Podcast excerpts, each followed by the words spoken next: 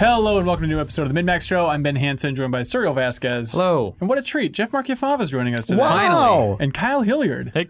Welcome, everybody. Uh, we have a lot to talk about on this week's show. Uh, Sergio Vasquez, you have played Death Stranding. Is that correct? Yes. Was that leading the witness? Yeah. Yes. Okay, great. Um, are you free to talk about everything? And we're not going to spoil it. I can't. I can't right now stream the game to this video, Okay. but and I sh- probably shouldn't anyway. Spoil like the ending and stuff like Don't. that. But, Okay. Please don't That's a spoil take? anything. Yeah. Uh, we'll also talk about Luigi's Mansion 3, Kyle Hilliard, whether you want to or not. I like that game. Uh, BlizzCon was interesting. We'll talk about that. Jeff Markiafava, Diablo fan number one. Sure. Okay, Hong Kong fan number one. Hong Kong fan number two. Uh, that's right. Uh, Lonely Mountains Downhill. We might touch on uh, the Smash DLC. Uh, Mm-hmm. very exciting. Um, and then we're going to get to some wonderful emails. I'm sorry, comments from people on the Patreon, uh, patreon.com slash minmax2ends. Uh, and then back at the show, of course, of course, we get to get a load of this, which is our hot take where we share something from the week that really stood out to us Our hot thought. hot thought. Um, also, a reminder as far as MinMax uh, cleanup duties, uh, calendar scheduling, all that fun stuff is next week on Wednesday. We're going to be airing the second episode of our deepest dive community game club discussion for the Outer Worlds from Obsidian, and so. We're going to be talking about everything in that episode up until you land on the planet Byzantium. It's that soon. I know. And you're, It you're is a ready lot. to record, right, Hanson? I will be. I have this weekend now to actually Um, okay, play okay. games now that um, uh, Extra Life is over. But um, so I'll make a post probably on that Tuesday on the Patreon. And so if you support us at any level, you can leave a comment with your thoughts on the game up until landing on Byzantium. And then we're going to talk about it in a, in a big bad way. It's going to be, some would say, the deepest dive on the internet for the Mm. middle chunk of the Outer Worlds from Obsidian. Cornering that market on that Yeah. one specific part of that game. But uh, I'm curious what you guys think about. I started to have a little bit of a panic of like, are we going too fast? Are we going too slow with the Outer Worlds? Because then realizing like, ooh, Jedi Fallen Order's coming up, and I really was planning on doing a deepest dive on that. We can't do two at once, can we? well, We can do whatever we want. Oh, See, I that's thought it was right. going too fast when I thought we were recording the second episode this week. So I Yeah. got to Byzantium in Oh, a marathon really? session. Yeah. I'm skipping a bunch of side quests, but I'm, I'm going to double back and get I, through them. I Sure. may have done the exact same thing, although for different reasons. I, the one the one hang up with Star Wars is I'll probably be reviewing it for Oh, I somebody. see. So I would I would love to talk Star Wars. I could always come in on the last episode or just quietly sit in the corner. And, Mm. And maybe it not won't be spoil a anything. deepest dive, but that's probably a good contender for doing a big uh, spoiler cast yeah, I'd for a love to. game. Like yeah, that I'm- seems like the the tailor made. I think version apparently Of they're already out there if you're looking at trophy and achievement details. Oh, is that So right? I'm don't look at those, I guess. Yeah. it. Hmm, interesting. Um, we should talk about Extra Life a little bit. Uh, all of us went back to Game Informer last weekend to raise over sixty thousand dollars for Gillette Children's Specialty Healthcare in St. Paul, Minnesota. As you reflexively do a lot during Extra Life. Hey, way to go! Yeah, that's Yeah, awesome. Way to yeah, go! yeah. It's a lot of applauding for 25 hours straight. uh, you can watch the archive. I know Leo over at Game Informer is going to get it up sometime soon. Uh, if you want to watch Kyle almost puke after eating a giant bug, legitimately like not even i wasn't acting or like putting on Uh-huh. like i was close it was rough he's gonna. I was gagging just watching Ben Reeves eat bugs. I missed that. I need to go back and watch the archive. I don't know what I was doing, maybe getting auctions ready or something like that. Yeah. But it turns out it's a hectic 25 hours. Then you wake up the next day and it's like, oh, my body's sore. What? Oh, yeah, I've been screaming and leaping around for 25 hours. But you forget, like, when that adrenaline starts pumping, baby, it's nonstop. Because it's just so fun when you're at your like peak tired. You do an exciting auction, suddenly you're back to beyond wide awake.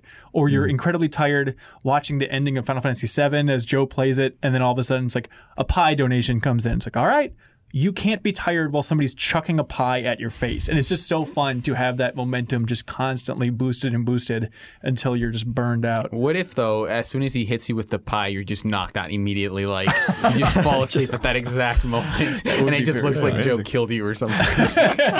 Uh, there was a lot of fun stuff.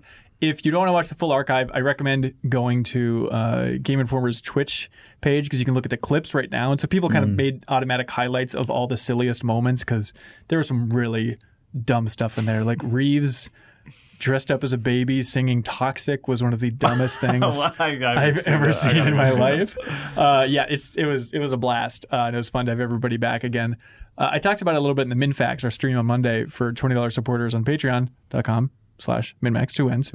Um, but it was. Did you feel like we made enough of a a kasha, as they say, about like the min max folks going back to Game Informer or like people that were laid off going back? I feel like it was just kind of like this under the radar.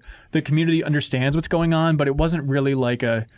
Hey, let's put a spotlight on like, hey, they're back, everybody. I think. Well, I mean, part of it had to do with you know I don't think we all four of us were there at any one point, right? So there wasn't. It was kind of like a trickling in, like you know, Yeah. JV was there from the start and stuff. yeah.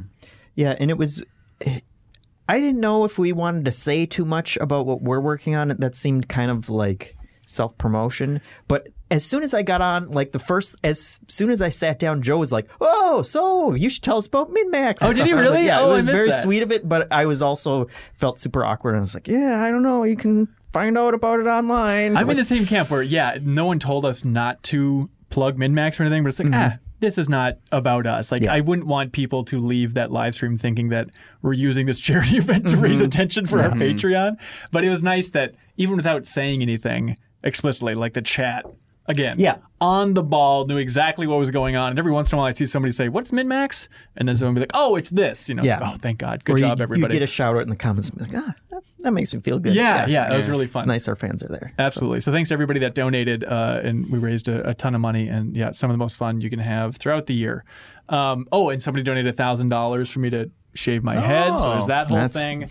And Reeves did Sorry. it really well. Like he, he actually did it, It was Jeff professionally. Cor- It was the Corks Corks kids, kids. right? The Cork kids. Yeah, somebody donated to have uh, little baby corks shave my head, and they were so excited about that. Like they were so eager to get on Mm-hmm. that stream. It's just like a nice reminder of that generation, like a seven and a ten year old or whatever they are. Like They're, ol- them they're older than that. are they? Are they? Yeah. Just like okay, We don't so know how the kids two work. and three year old Under 18 kids, whatever. They all look Yeah. the same to me. but they like streaming and talking about games and jumping in the chat like that is beyond second nature That is their Mm-hmm. first nature like they were more comfortable streaming games than half of the people there i would say it was amazing to see It was weird because like I would go up to um, uh, where Cork was, and he had his you know his kids were in like the the desks right next to him, sitting at And- your old desk yeah, Yeah. Well, no, it, it was Fava's and Kyle's. I Okay. Think. Uh, but he would. He, he- one of them had like they were playing Call of Duty, and they had like our stream. Like they were watching it as they were playing it while the Right. stream was going on, like in the room right below uh, where he was playing, which is a strange thing to and see. he was making a tiktok saying okay boomer uh, Yeah. as he was playing call That's of right. duty Every I time he got a believe. kill, he'd say, "Okay, boomer." uh, let's see should we get to the juicy stuff here death stranding yeah. charlotte vasquez i don't want you to monologue here But I will. No, I'm I'm just fascinated. I think we can all jump in on this. By we talked about it last week, like the silence and the deafening silence of people playing Death Stranding but not talking about it. Because the frustrating thing was behind the scenes, I was hearing a lot of people saying, "F this game. This game effing sucks. Uh, don't do it as a game club." And so I thought it was going to be a disaster. And then, you know, maybe I just talked to Dan Reichert too much. Uh, who then That's, I mean, that's the baseline core of a lot of your personal problems. Is that and right? Issues, I think. I never thought about it that way. Love Dan record. Uh, but then it's amazing because like, it's like, oh, it's at an 84 on Metacritic, and it seems like there are those people for sure that love it, mixed in with people just flabbergasted, thinking, "What the hell is this thing?" I mean, it's the it's it feels divisive for a game, uh, which is weird to s- like a major budget game because like the lowest score that I saw was like a were from a major outlet was like a six eight from IGN. Okay. and then I saw I, I don't think any like major major outlet gave it a ten, but I, I saw f- several nines. Game, yeah, GameSpot gave it a nine. Mike Yeah. Mahardy over there, yeah, Uh, I believe it was Cali. But exactly. Mike, who also goes by Cali. Again, uh-huh. too much time with Dan Reichert.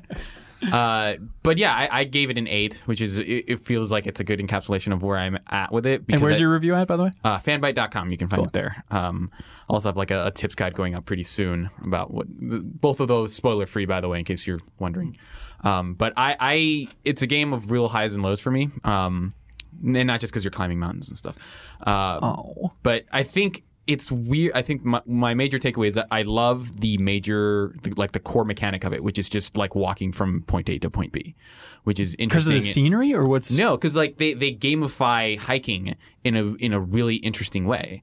Um, so as you're walking, you're carrying all this cargo. You're constantly, you know, having to hold the triggers down to make sure you don't like you know cascade one way or the other. So as you're walking for the 60 hours of this game or whatever, you're holding on the trigger. It depends the on entire how much. time? Well, like I said, it depends on a number of things. So if you're holding a ton of, car- if you're holding like hundred kilograms of cargo and you have no way to support that, you're going to be like feeling like you would if you were carrying, uh, you know, hundred kilograms of cargo. And I'm saying kilograms because that's how they measure it. Um, but you can France. get you can get things like uh, power skeletons, which like make it so you can carry more cargo. And if that's the case, then you can just run however you want. But there's things like running, walking uphill might might force you to like go move more slowly and hold the triggers down. If you're going downhill, like the way that you gain momentum as you're walking downhill. whoop, whoop, whoop, whoop, whoop, Yeah, whoop, whoop. exactly. That's exactly what you do. And so you can either like hold the buttons down and just slow down, or what I did, or I don't know if this is a trick or intentional, was that you can feather the but the triggers every once in a while to kind of. Uh, leverage yourself, but not slow down. So you can kind of leverage it. But if you mess up, you'll trip and fall over, and your cargo will scatter everywhere. And they have um, a lot of tools that you can use. So you can, you know, set down ladders. Um, you can set down climbing anchors. Um, there's a the, you can have you have like a little tray that you get later on that's like a hover cart that you can just load cargo onto, um, and that stuff ma- gamifies the idea of like I'm delivering something to another place. You can get motorcycles, things like that. Yeah. Okay. So, Jeff, I'll let you be a barrier, and I won't look at Serial, and you tell me if this is a spoiler. I don't believe it is, but no, no, no. I think we're good here. We're we're good. Trust me. I want to ask Serial. You tell me if it's okay. Okay. If on a scale of one to ten, where this game lands as far as surprises. Like if I've been following the pre-release coverage, do Mm-hmm, I understand what this game is? Can you ask Serial that, please? Uh, what he just said. yeah. I think you do have you, you do have a pretty good idea of what the game So is. on the scale, it's like a three. Uh, I mean, th- it depends on what you mean by surprises. Like, if there, there are some twists in the story, Okay. uh, but in terms of like, oh, I didn't know the game was going to be like this. Yes. there's not a whole lot of that. So Interesting. are we? We're done with. Oh, I don't know. what Death Stranding's about. It's so mysterious, right? And not Yeah. even beyond just like the. I don't the think- fact that the game is out. Like after everyone plays it, is Yeah. that is that idea gonna? I don't think it's evaporate? as mystifying as the marketing made it out to Okay, be. yeah, that's so. good. I So think you know what it's about. You understood the plot. Well, it's Yeah. about it's about Brexit, right? It's a- it- yeah, I mean, it, it, I think part of what makes it so mystifying is that he does like Kojima does play with a lot of like evocative imagery, and that's like one of, one of my like favorite parts about it is that you, there's just a lot of really good cinematography here that you can. I'm I'm excited to see the breakdown of like here's what this symbol like when like when this shot was showing this way, it's a reference to this thing, and it symbolizes Right. this. There will be a lot of that, but I think It on a base, symbolizes that Kojima watched that movie recently. Mhm, yeah, exactly. Uh, I think it it does struggle with a lot of the stuff that um, kind of made Metal Gear kind of hard to follow, um, and it it. it it suffers more so than Metal Gear because with Metal Gear, I think one of the cool things about it was that like it was very silly, and you see all these ad hoc like concepts kind of come in, and it feel it felt like you were writing along with him because he was kind of making it up as he went, sort of like a like a TV show, right? Um, but there was always this kind of feeling of, well, what would he do if he could start fresh? And th- I mean, my takeaway was that he'd basically do the same thing of just introduce a lot of proprietary words for things that you already know. like he uh, he uses like different terms for body and soul that are like a reference to Uh. like Egyptian culture, but he just e- everyone just uses that instead of instead of and whatever. soul. There's a That's lot of very like interesting. new terminology that you have to learn in order Yeah. just to follow conversations. I just I the you s- summarize Kojima I feel like perfectly in Yeah. proprietary words for things you already know. Yeah. It's like that is Kojima 101 like that yeah is so, that and is so, and so perfect. it, it feels like you're and it, I feel like they they're doing it to make the story sound more intricate than it is because it's not Right.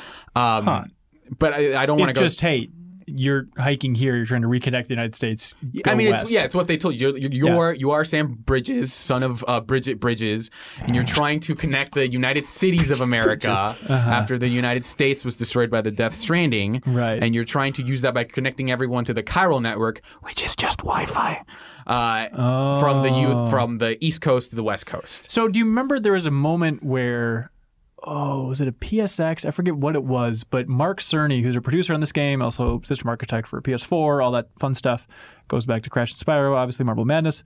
Mark Cerny, everybody. But so he's you our- got he's- any more examples He's there? a producer on Death Stranding, and I remember he introduced a trailer or had like an interview with Kojima, and at some point he's like, "I know these trailers are confusing, but I mean, I've played the game and it makes complete sense, everybody. And so that is the overall takeaway of like, Yeah. even you go back to the original trailer and it's like, yeah, okay. Yeah, it, ki- like It's weird unlo- stuff, yeah. but it's not like, what is this? Yeah, it, it doesn't. I mean, it, it it's not like a super like straightforward plot, but it doesn't feel like oh, okay. There's all these, you know, the, here's all these different layers to it, and it, like it doesn't feel abstract or anything like that. Is the world cool?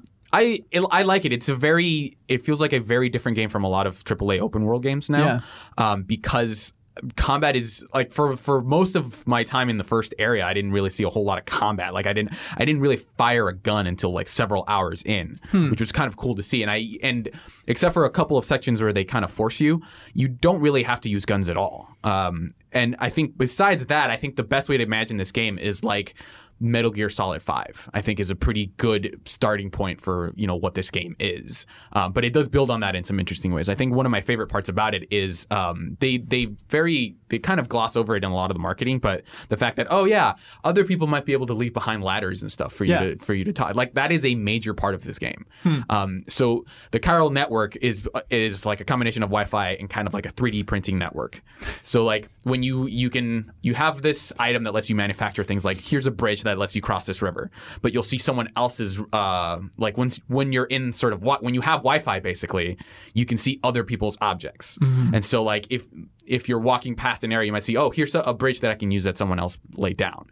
And so uh, your first uh, so because you are connecting everyone to the chiral network, they don't have Wi-Fi. So your first ex- excursion into a new outpost will be kind of like very isolated, very like you know the the rugged mountaineer. But as soon as you connect it to Wi-Fi, you'll see all these objects that'll help you back down, basically. Then it's just Jeff Keighley, Conan Palooza, Right. everyone's there. It's a big Uh, old party on Wi Fi. I think yeah. Edgar Wright is in the game too, actually. Uh, don't- uh, I the don't director know. of the Metal Gear Solid movie, I think, is in it as well. Oh, Jordan Vote Robin? Yeah. You mean the movie that'll never happen? Yeah, that, Okay. that movie that is. Yeah.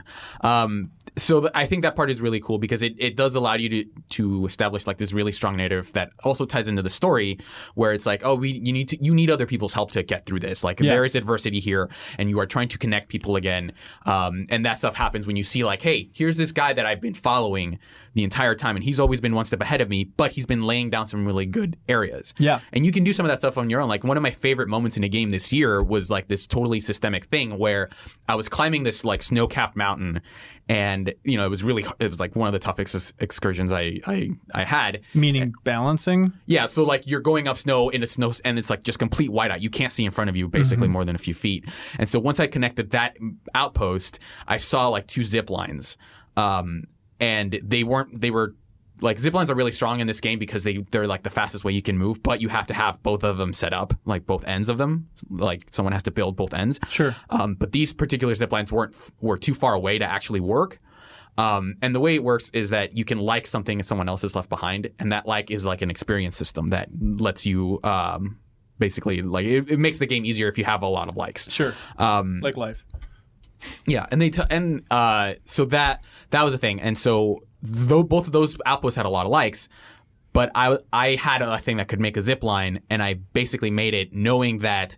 Uh, I would never use it. It would like no one would ever like it because in order to uh, use, in order to like my zip line, they would have to get to my point in the zip line, get off of my zip line, like my zip line, get back on it, and then keep going. Uh-huh. So it was like this thing that cost me you know resources and stuff but and it was kind of thankless but i felt like you know there was this part of me that was like i'm do i am paying it forward because you know these people have left me bridges have left me ladders and stuff and so i am doing my part to help people out and i hope Right. that people you know benefit from it and it's like there's a strong sense of of like it, it can be selfish you know like i want this ladder to get a lot of likes because i thought of a good location and then you like i planted a bridge thinking like this is like a major way to cross this canyon and then i ran you know several like uh, feet the other way and there was like another bridge at someone else that, that had like 60000 likes and i was like well great now i'm screwed Yeah. um, but th- I think that social element is such a like a major component of that game, and I, Yeah. that was like one of my favorite like core parts about it. How many hours did it take before it feels like it clicked? Because I hear that like, oh, play ten hours and then you'll Yeah. you'll get in the groove of this of this weird thing. I think that'll vary between people because I think for me it clicked pretty quickly because I think I remember when we watched that first trailer where it was like, oh, like when everyone was coming ar- around to the conclusion that oh, this, is this game just a game where you're just delivering stuff? Right. Like in the office, it seemed people were pretty dismissive about it. I'm into it. Uh, yeah, and I was like one of those people who's like, that sounds pretty cool, actually. Yeah. Uh, and so I kind of like that. There's not a whole lot of combat. If anything, I think the the the shooting, the actual like combat part, I think is the worst part of it. And I Hmm. think the, the the sections where you're forced to do it are like the game's worst parts for me, uh, which sucks because like they're some of the most pivotal plot points. Just mechanically, it feels bad. Yeah, I, I, it, it- there's not a whole lot to it. It's like it doesn't feel bad. It's just like the, the the gameplay basically comprises of you throwing grenades made up of your bodily fluids and shooting um, bullets that are made with your blood, basically, if you want. Um, Don't, don't shake your head derisively, Jeff Markiafawa. Uh, Well, you said it's not like abstract or anything, and, and, like you totally understand everything that's going on, and then it's like, yeah, bodily fluid grenades. Yeah, I and mean, they, but blood they explain, bullets they'll and- explain that like basically, you know, Sam has a s- has is his body is special or whatever. Um, but and then you the way you get those grenades is by using the bathroom all the time, and then you'll eventually they'll give you these little vials that you can throw. All right, everybody. Um, uh, Jeff, are you going to play this game? uh, I'll check it out. Really? Sure. You love Metal Gear Solid Five, right? Um, no, Mm-hmm. it was, it was my favorite one though. Okay. Like I, I think the format, the story's very weird and everything like that. That's fine, but the actual core gameplay, you know, was open world stealthy stuff, which I liked. Yeah. So, I'm, I don't like hate Kojima or anything like that. I, I think the games just don't click as much for me, but I'm always willing to try out something that's a little weird or off the beaten path. Somebody wrote in on the Patreon and asked, "Hey, I don't mind a slow game. I like the slow burn of Red Dead Redemption 2. Is that the flavor of person that will maybe appreciate Death Stranding?" I mean, it feel it definitely feels a lot more arc- like arcadey for as much as I say like oh there's all these different elements to climbing like those those hover carts that I mentioned earlier you can ride on top of them and like slide down mountains like a skateboard like or like snowboard it's like there's a lot of gaminess to it so d- it's not like a thing where you're, like your default walk speed is super slow it's just that like what you're doing is climbing things in a way that like most games you just kind of like sprint past or like press the jump button and you press the jump button twice and you're over like most of a mountain already. Yeah. So that that stuff makes you work for it. And I think when you like there are really cool moments when you finally get to the top of that mountain, for example, like that snowy mountain, you- and you see like this huge vista, you feel like you earned that that view more than in most games. Yeah. Um, and one one other thing I do want to point out is, is that as much as I don't like combat, I think he they do iterate on stealth in an interesting way, where it kind of feels backwards. Where before in Metal Gear Solid Five, you would scamp out and like camp out an area and see like here are all the guys. I'm going to go in and follow my game plan. Whereas here, all the BTS are basically invisible. These are the monster ghosty Uh, yeah. things. So you're kind of working with very limited information, and they game of and you know how like in Metal Gear you'd have the thing where it's like, oh, I'm just kind of looking at the radar. That's basically what you do here, but they they in, integrate it into the world because you know the the little like flowery thing that you saw in the trailer, that's the thing that's constantly letting you know there's a BT close by. Like keep an eye, you're basically watching that thing constantly to make Okay. sure that you're not getting killed. Yeah. and I think that's that stuff is really good. But um, the story didn't really click for me um, overall. I, it's, I think it's actually surprisingly well acted. I think Okay. um, Norman Reedus and like most of the most of that celebrity cast, um, I think do a really good job. Uh, Guillermo del Toro's character is maybe the weakest one, but it's because they use a sound alike. Oh, So is it just jarring because you expect to hear Del Toro's voice I mean, but coming out also of it? like he does a lot of exposition. He like he does a lot of like the like here's how this works and here's how this yeah, works. that one cutscene they released seemed dumb. Yeah, and there's like a I don't know if it's the same one, but it's like a there's a cutscene later on where that feels like he it makes his character feel kind of like unintentionally creepy.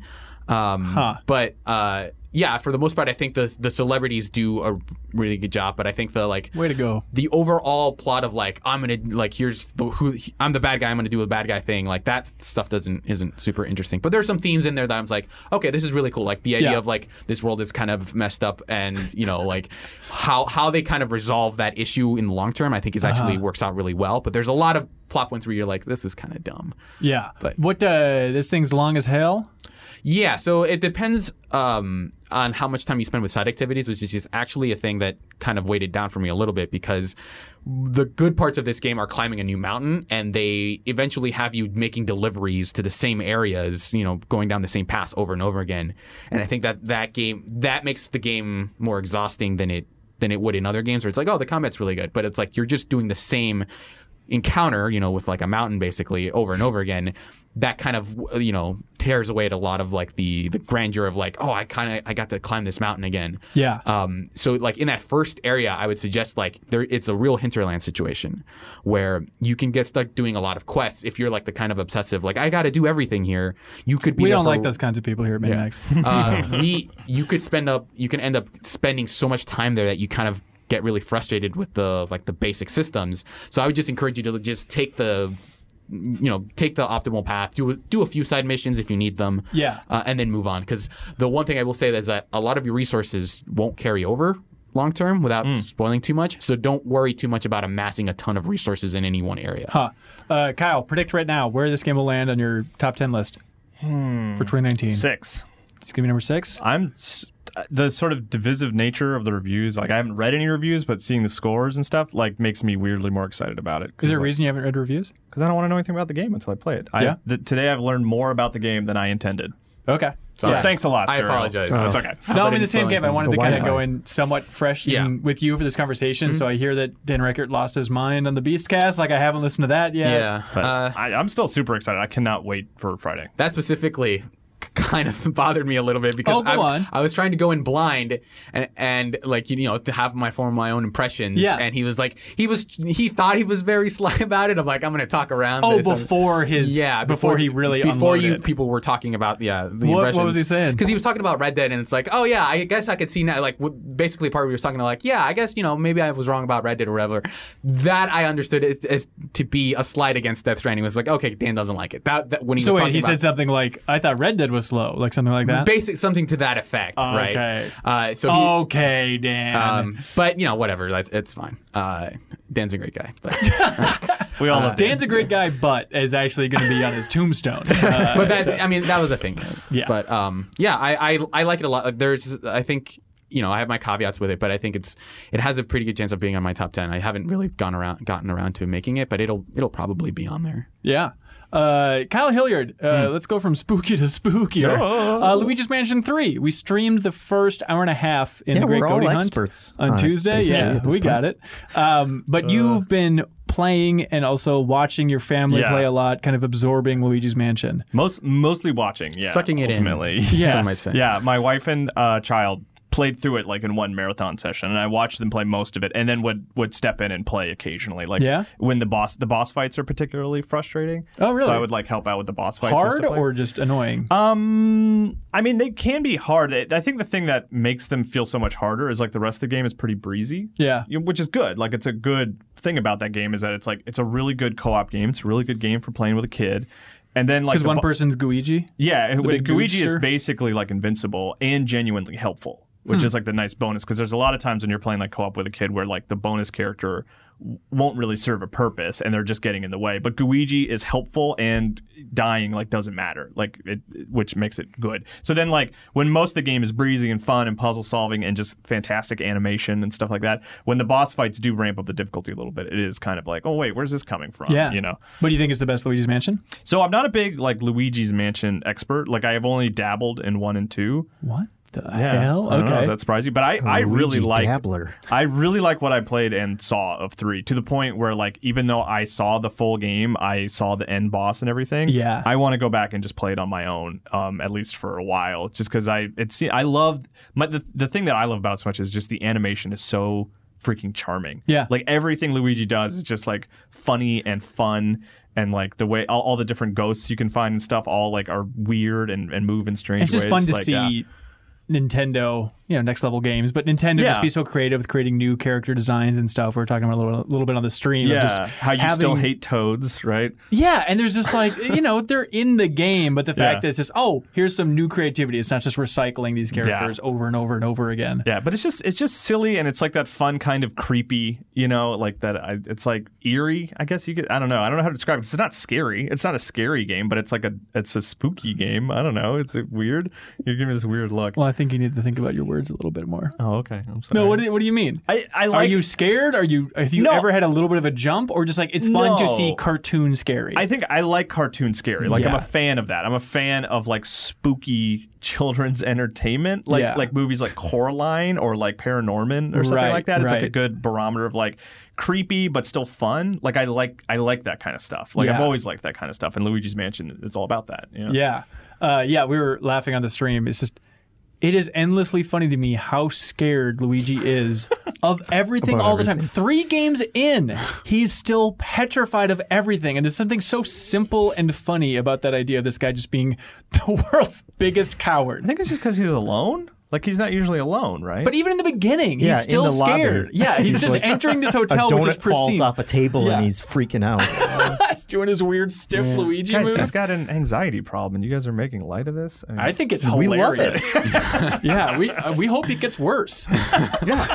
Can't wait for the sequel. Yeah. Which is, I think, Metacritic currently higher than Death Stranding. I Yeah. think uh, Mike Drucker was tweeting Hell about yeah. that, which made me laugh really hard. Is Oh, like 'cause- 86 and Death Stranding is 84. Which Well, the is reason funny. it's funny is because in the in the tweet from Mike Drucker, he had the Luigi death stare, like Oh, that's passing by in Mario Kart, which is a that's very right, good, yeah. really good move. Uh, but yeah, I like I like what I played, and uh, I'm. It's weird. I wonder if that's going to be like in the same way Fire Emblem is now a major Nintendo franchise. Like Luigi's Mansion has always been kind of this tertiary, secondary franchise that people like, but is you know not like one that people are super excited about. But it seems like the Switch version. I'm just tons of screenshots and memes all over the internet. I'm, I bet it's selling pretty well. oh, I bet you so. know? Like Dark Moon sold really, really well on 3DS. It's one of like the Yeah. highest selling 3DS games, and I'm sure nobody in the world uh, bought the remake of the first game on 3DS. Uh, I but I did actually. After, Did you really? After the kid enjoyed three so much, we went and got the 3ds one.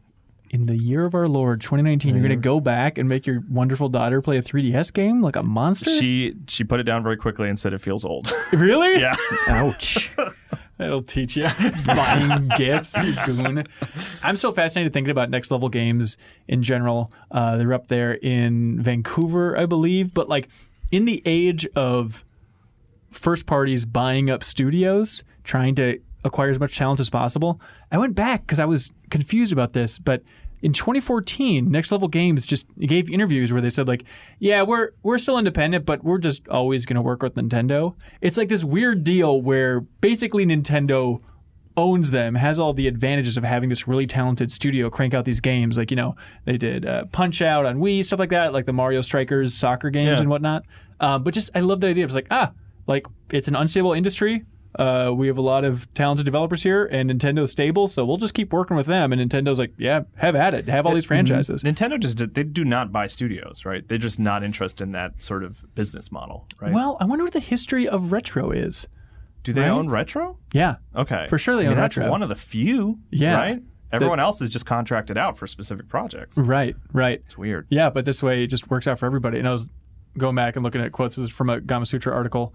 Um, and Jason Carr, one of the co founders, just says, We are doing only Nintendo products now. We've worked with a lot of other companies before. Like, they remember they made that Captain America game? I- Uh, People liked that game. Mm. Yeah, they did. Yeah, yeah. It was just basically Marvel's take on Arkham Asylum, but like, you know, 7 5 ish. um, and we're super happy with our relationship with Nintendo. There's no reason to look anywhere else. They keep giving us better and better IP to work with. And as long as we do our job and make good games for them, there's no reason for us to venture out.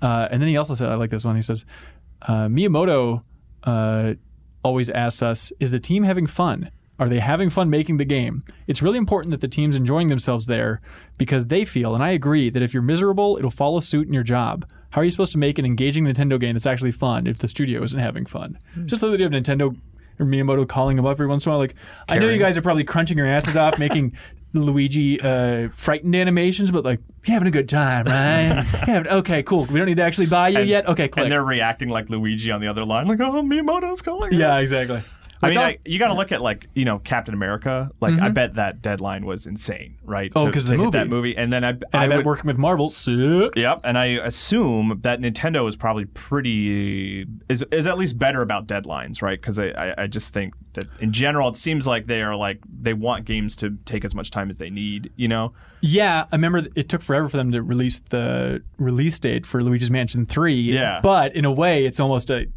Captain America situation where it's like, they got to release it on Halloween. Yeah, What are yeah, you going of to course, release this yeah. December 12th? Come on, get out of town. Next It's weird. level. Uh, they released it on a Thursday, which is smart, and I don't know why more spooky games wouldn't come out on like a strange day to coincide with a holiday. But it's rare that you see a game not come out on a Friday or Tuesday. Yeah, or yeah, Friday or especially Tuesday. Nintendo games. Seems Yeah. like Friday is the, the default there. or Sundays. Sundays is the other day they come out. it reminded me about monster games.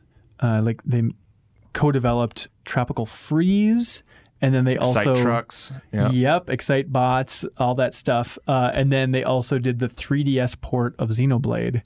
And they're in Minnesota. They're in Northfield, Minnesota. And they haven't released a Nintendo game since the Xenoblade 3DS port. They've been making NASCAR Heat 1 through 18 or whatever. Um, so I wonder if they're cooking up something big with Nintendo or Nintendo's cooling on them in general because it's been four years maybe they're helping out with Mm-hmm. retro since they were kind of simpatico with retro and so as Nintendo or as retro theoretically has been through development hell trying to work on that new IP or Yeah. there was the rumor of the Star Fox racing game maybe they've just been like locked in step with that Yeah. I mean, that seems like that seems like what they should be working on, right? If that Star Fox racing game does exist, like That's it seems their like jam. they would have been the ones behind it. Right? yeah you're right or at least yeah co-developing it at some- yeah. least Jeff um, can you go to Northfield Minnesota and uh, do that cool petition On move it. where you On it. scream outside I mean, it's funny if you go to their website because like it's so bad you you would like n- recently and in the past like I've always been oh I want to talk to them see what they're working and it's like I don't think they even have like a contact form No. on their website You go It's to just their a website list- and it's like, no, I'm not It- talking to it's- these I- guys. I it's just- did, yeah. it's just like an Excel doc of like here are the games we've made It's like- minmax.com is better than yeah I mean, Monster Games' no website joke, for real yeah and I mean that works for them they're they're doing fine they don't I- need a great front facing website but it's it's it's odd that it's like oh you guys are kind of unreachable even though I could probably drive to your office But maybe it's like, yeah, we got those Nintendo contracts or NASCAR. Like those are two pretty stable things. We'll Yeah. just, you know, why Keep take that. time to creating update our developers. website Honestly, when they're not like hustling, yeah, Yeah, you know, yeah. why not? Um, yeah, I, I did reach out to them at Game Informer, and they said like, ah, we don't. We don't talk to the outside world, so it's going to take us New going phone, over who there. dis? Yeah, I exactly. think Kato went there a couple times He did to, Yeah. to learn about NASCAR, and I, Yeah. of course I begged him for info, and he said, "Ah, it's just an office." It's like, what? but it's an office where they ported Xenoblade. It's huge. But I don't think Kato is tickled by a port of Xenoblade to the 3DS. Um, hey, speaking of uh, standing outside and protesting, uh, hey, BlizzCon. Yay! BlizzCon happened uh, on Friday. Uh, big opening ceremony. What was your guys' reaction? Uh, let me let me tip my hand. It seemed like everyone was preparing for a big ol' S show and a lot of protests. And then, like, I even saw the story, but like, protesters starting to gather outside BlizzCon because of the whole Hong Kong thing. And then it didn't amount to much. And now the internet's just like, woohoo, Blizzard 4, Overwatch 2. It does feel like a lot of the BS Blizzard has just gotten away with. And somebody wrote in um, asking, like, what do you, what do you do? What do you do in this situation when a company like Blizzard uh, clearly kowtows to China and then, hey, turns out uh, not many people care. The internet has a shorter attention span than you think. Yeah, and when you show up with the goods of you know Yeah.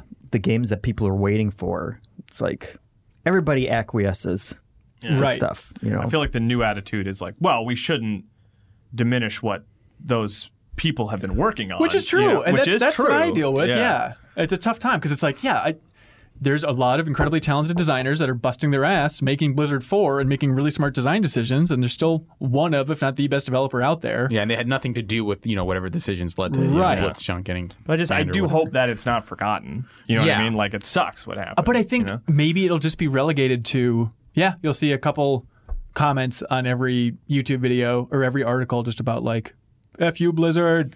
That's while about they're it. laughing to the bank. yeah, yeah. I yeah, mean, yeah. the thing that you saw, I, I saw shared a lot was a lot of people being like, "Hey, can I recover my Overwatch account that I deleted?"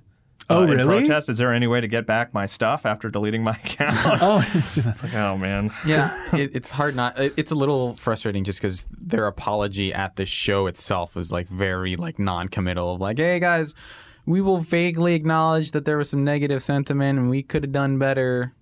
Okay, thanks everybody. Enjoy the show. Like, but even then, like people lapped it up. Yeah. So Jalen Brack just got out there and he said, "Hey, you know what? Maybe we reacted too quickly. Uh, we didn't do right by the community.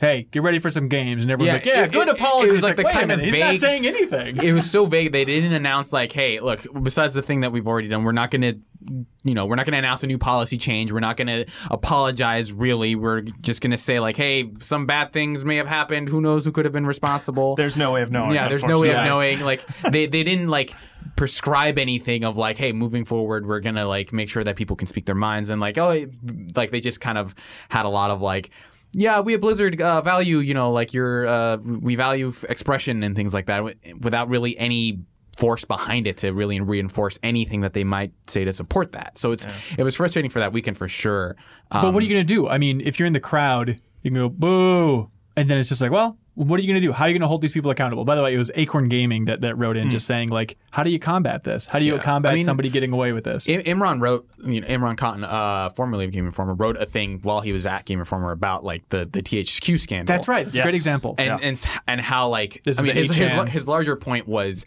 li- like you know he took them to task for it for like hosting an AMA on HN, but his larger point was like we just we need to continue holding these companies accountable for that kind Yes. of stuff because you know people do have short-term memories like they do forget and everyone just kind of seems to acknowledge, quietly acknowledge it as like hey you know they'll they'll add it at the end of like a news story or something like recently this company was involved in you whatever. might remember the name Blizzard yeah, from exactly. such news stories. and as- then that'll be the end of it. Um, and like that, that has stuck with me. Um, and but I am again not sure. Like, w- besides continuing to voice dissent in that form, I think of saying like, hey, you know. Bli- Blizzard did this thing, and it's kind of messed up that they did that. Um, it's hard to like. I, I don't want to like outright say like, hey, it, like it is morally irresponsible to not play to like play Blizzard games or Yeah. something because like I don't know that that's necessarily the right answer. But you know, I think as long as I think that we continue to make them aware that we that part of us is disappointed in them about that, I, I would hope that it's not something where the you know by the end of the year they're going to announce, hey, I've, like we're we, we solved the problem. Um, I think it's more of a long term thing of like making sure that that is always that. I would hope that they learn from this going forward, and then we continue to make sure that they that they do know that you know people are disappointed in them about that, and or that they're at least watching them. Yeah. right? Right. that they will have another blow up The- if they yeah. pull some S again. But I mean, what could they do? I mean, even in future interviews with Jalen Brack or anybody at Blizzard, if somebody in the press brings that up, like, what the hell was all that? They go, oh, no, we released a statement. Did you see the statement? It said that Yeah. this had that, that the Chinese government had no bearing on this on these decisions. It's yeah, whi- which is a great message of like, well, don't worry, don't worry, fans. Like our decision to speak out against freedom of speech and democracy was all coming from us, Yeah. You know, the like government, China the didn't government influence didn't even it all. need to Yeah. proceed. We, we we bowed immediately. Uh, Right. so I think it is. I if you are kind of like a frustrated consumer in that sense, I think it is important to continue voicing your dissenting however you can. And I think it's up to us to, for people like us to continue Yeah. to bring this stuff up and make sure that you know people are aware of it. And hopefully, like the, the hope is that in the long term, you know, people inside of Blizzard kind of take the message to heart, people who matter, and like you know, going forward, it's a thing where it's like, look, we need to approach you know the never whatever this next situation is more carefully, having learned from what happened before. And so I think the best you can do is to just make sure that that Blizzard is aware of you know what you feel. And clearly, it's a learning Yeah. Mm-hmm. computer uh, as a company overall because did not mention Diablo Immortal this year. It's like, all right, took Mm-hmm. our licks, and now this year, let's Yeah. move on and actually announce some big things, even if, as they say, all these games are a long ways away. Yeah, and I, I think that the voicing dissent goes farther. th- Like people always say, "Oh, speak with your wallet," and it's like, I think voicing the dissent is better in these kind of situations because all those games, Diablo Four, and which isn't going to come out for years anyway. You know, like those games are all going to make money, and it's. I think it would be hard for any company to point and say, "Oh, well, this game didn't make as much money because." Of that China thing that we ran into, you know, Right. three years ago or whatever. Like speaking out and saying, hey, I'm a Blizzard fan. I'm really disappointed in this is going to do more. And it also gives the people in the company more leeway to say, hey, this crap is blowing up. We were against it too. Like we can speak more truth to power about these kind of things than just saying, I'm not going to buy this game, which you totally are anyway. And Mm-hmm. you, you you saw that in the fan reaction of like, yeah, we're mad about these things, but we still are really excited about Diablo or Overwatch If- or whatever. If, if I were a disgruntled employee who wanted to bring a complaint like of like, hey, look, we need to be better about this, I think it would help me more to say like, here are direct complaints that I saw on Twitter and like the the hashtag or whatever was blowing up, uh, versus like we only made like sixty three million dollars versus like sixty four million or whatever. Yeah. right. Like that that Mm-hmm. Especially that when is you a much turn more around and, direct and form of then feedback. just point to the revenue that you are getting from the Chinese market. You know, it's like Mm-hmm. yeah. yeah, it, it's not voting with your wallet isn't going to work in that kind of situation. Like, Yeah. just tell them that you're disappointed. Yeah. And- Right. Frequent and consistent reminders. Yes. Yeah. And Yeah. and when it blows up on social media like it does, you know, that's what gets a response and that's what at least gets them to turn around and say, "Okay, you know, we're giving the tournament money back or you know, we're lessening the ban." And And again, I'm not saying like you go out and protest every day for uh, you know at Blizzard's campus until you die. Like I, I'm, it's it's le- it's more about No, like, we're saying that. Yeah. yeah, uh, uh, uh, it's more about like letting that kind of disappointment simmer and not forgetting about it. Of just Yeah. like every once in a while, just be like being aware that that that that did happen. Five But- years from now, if somebody brings it up, I think it's going to be a, oh, yeah. Don't you think Exactly. it's Yeah, going to be that? oh, yeah, uh, absolutely. I don't Because want that's it to be, because that's but what it might people, be, yeah. you know, especially now, like it, that things move so quickly that yeah, of course people are going to forget. It's just Yeah. like you you, you got to do your best effort, right? Right. It's not. It's not. I'm not saying like everyone will remember this ten years from now. Mm-hmm. Yeah. But it's you know, do what you can. And I think it's tricky, you know, being so emotionally attached to Game Informer and the folks at Game Informer. Like, I've been watching those comments so carefully to see like how much flag Oh, is for the, Game for the Informer cover getting. reveal. For well, as Resetera pointed out, that it's funny that the, the Game Informer cover says the Blizzard issue. And like, yeah, it's a Blizzard issue, all right. Like, they got an issue. Um, good. But it's there's a couple comments, but it's not it's not as uh, overwhelming as I expected. It's just a lot of. Shut up during gameplay. I'm trying to watch Diablo 4. You know, it's just like the standard comments, right? And it's like, okay. Yeah. all And if right, you want them to everyone's shut moving up on. during gameplay, just let them know. Frequent and consistent reminders. That's right. You can turn that off at any Yeah. point. Um, okay, seriously though, how about that Diablo Four? uh, Jeff, we- we should talk about it, right? yeah. Uh, you're a big Diablo fan. yeah. Uh, did you see anything that tickled your fancy? um, you know, it's the kind of thing where it's like, I played Diablo three so many hours, and when I just heard that Diablo four was announced, it's like, what are they, you know, what are they gonna do? Like, the game looks, Diablo three looks great. You know, how are you gonna make more impressive visuals for that? And then I Yeah. watched the gameplay and was like, oh, okay, yeah, that's Does it really stand out? To, I watched it and was like, I'm not disappointed in it, but it's like, yeah, it's about right. And I think it's an interesting angle to say we're gonna go back a little bit to Diablo 2, which, by the way, I was at Blizzard last year before BlizzCon, and like that was absolutely their messaging for Diablo Immortal as well. Was Mm. we're pulling from Diablo 2, so it's weird now for Diablo 4 to be like But bits doing of the it the same right way this messaging time? from Yeah. Immortal. Yeah, Yeah, it's, it- it's like odd. speaking of them reacting to feedback, it definitely feels like a, a counterpoint to people complaining about Diablo three being too colorful and things. But like again, I heard that crap before, like when they first revealed Diablo 3, which was so long ago. Like now, I don't. It was like a very specific Blizzard fan that was like, "F this, I want a darker Diablo." But apparently, they're out there, and they messaged that, and that audience picked it up. Um, but that reveal trailer, it's like I'm not really into the darker tone in general. I don't like spooky things other than Luigi's Mansion. Uh, that's your threshold for spooky. Like That's any right. Mm-hmm. scarier and I'm out. That's right. But that image of like the blood forming that cape, Mm-hmm. like that that lady, the lady Diablo came out of, that is some of the coolest just concepts I've seen in a in a reveal trailer. Just it looks so gross, Yeah. just having like a blood membrane. Oh, Like, it's it looks like it's incredible. made out of skin or something. Yeah, like Yeah. that that Diablo like that ten minute Diablo three trailer is or Diablo four trailer is like one of my favorite movies of the year. like it's so it's like it is so well done and like it speaks to such a like strong tone for that. I'm Yeah. I'm curious to see if the game matches up to that at all.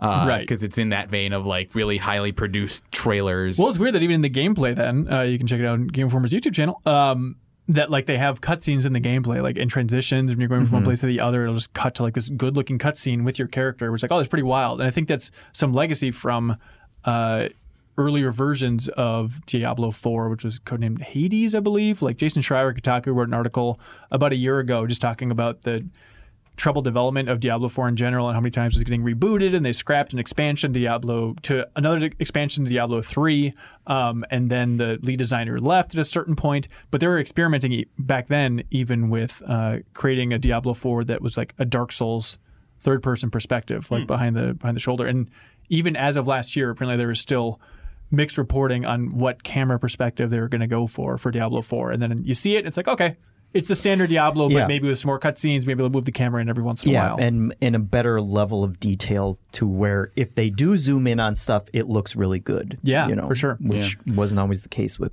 Diablo three. Mm. I almost wonder if it's not like a Borderlands situation where they were kind of afraid of like, how do we one up Diablo three? And then the answer is just like, you just wait long enough, people will just want the, the thing that you gave them before Yeah, again. And for then, sure. You know, and obviously the art style is different, but I imagine this won't be like some crazy reinvention of the formula. You know, Well, just again, I, not even going back to Diablo three, but just pulling from Diablo Right. two again. Then it's like, oh, even Yeah. longer of a wait. I, I'm so on board for this. It's been 20 years.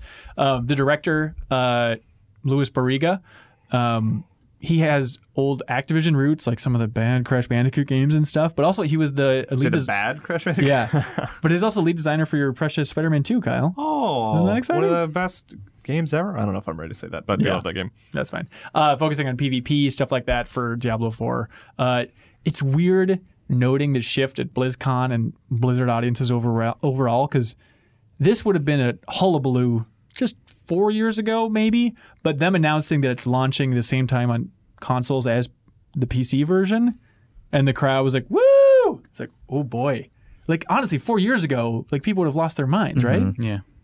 Is Mm-hmm. like that in a a- bad way, right? Like Yeah. Blizzard fans would have been upset that the game was coming to console. Yeah, and I'm sure there's still people out there that are a little bit upset, but just, I think Diablo three and Reaper Souls Yeah. and console like Overwatch. shifted things so much. Yeah. yeah, they've they've done a good job with their console ports of the you know Yeah. the games that they've been coming out with, and so Yeah. I guess it doesn't it doesn't feel like as much of a disgrace, Right. maybe. Right. It doesn't feel like a betrayal. Yeah. Yeah, Uh, Overwatch two.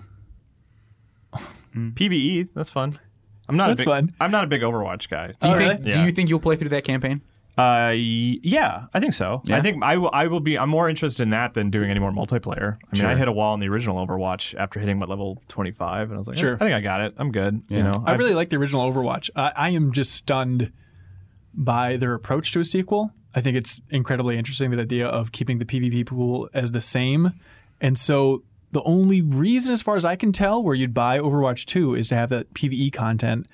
And it's just like a weird, bizarre approach to a sequel. And, you know, there were interviews where Jeff Kaplan, the director, was even talking about what a tough sell that was within Activision Blizzard to have a sequel where it's like, well, you don't really need to buy it. Like you can play with the new characters and new maps and stuff if you just have Overwatch 1, but it's a really cool unique structure, but it almost is the best of all these worlds now, right? Where it's like, okay, Overwatch 1 fans, you can still play, you're not going to lose your progress.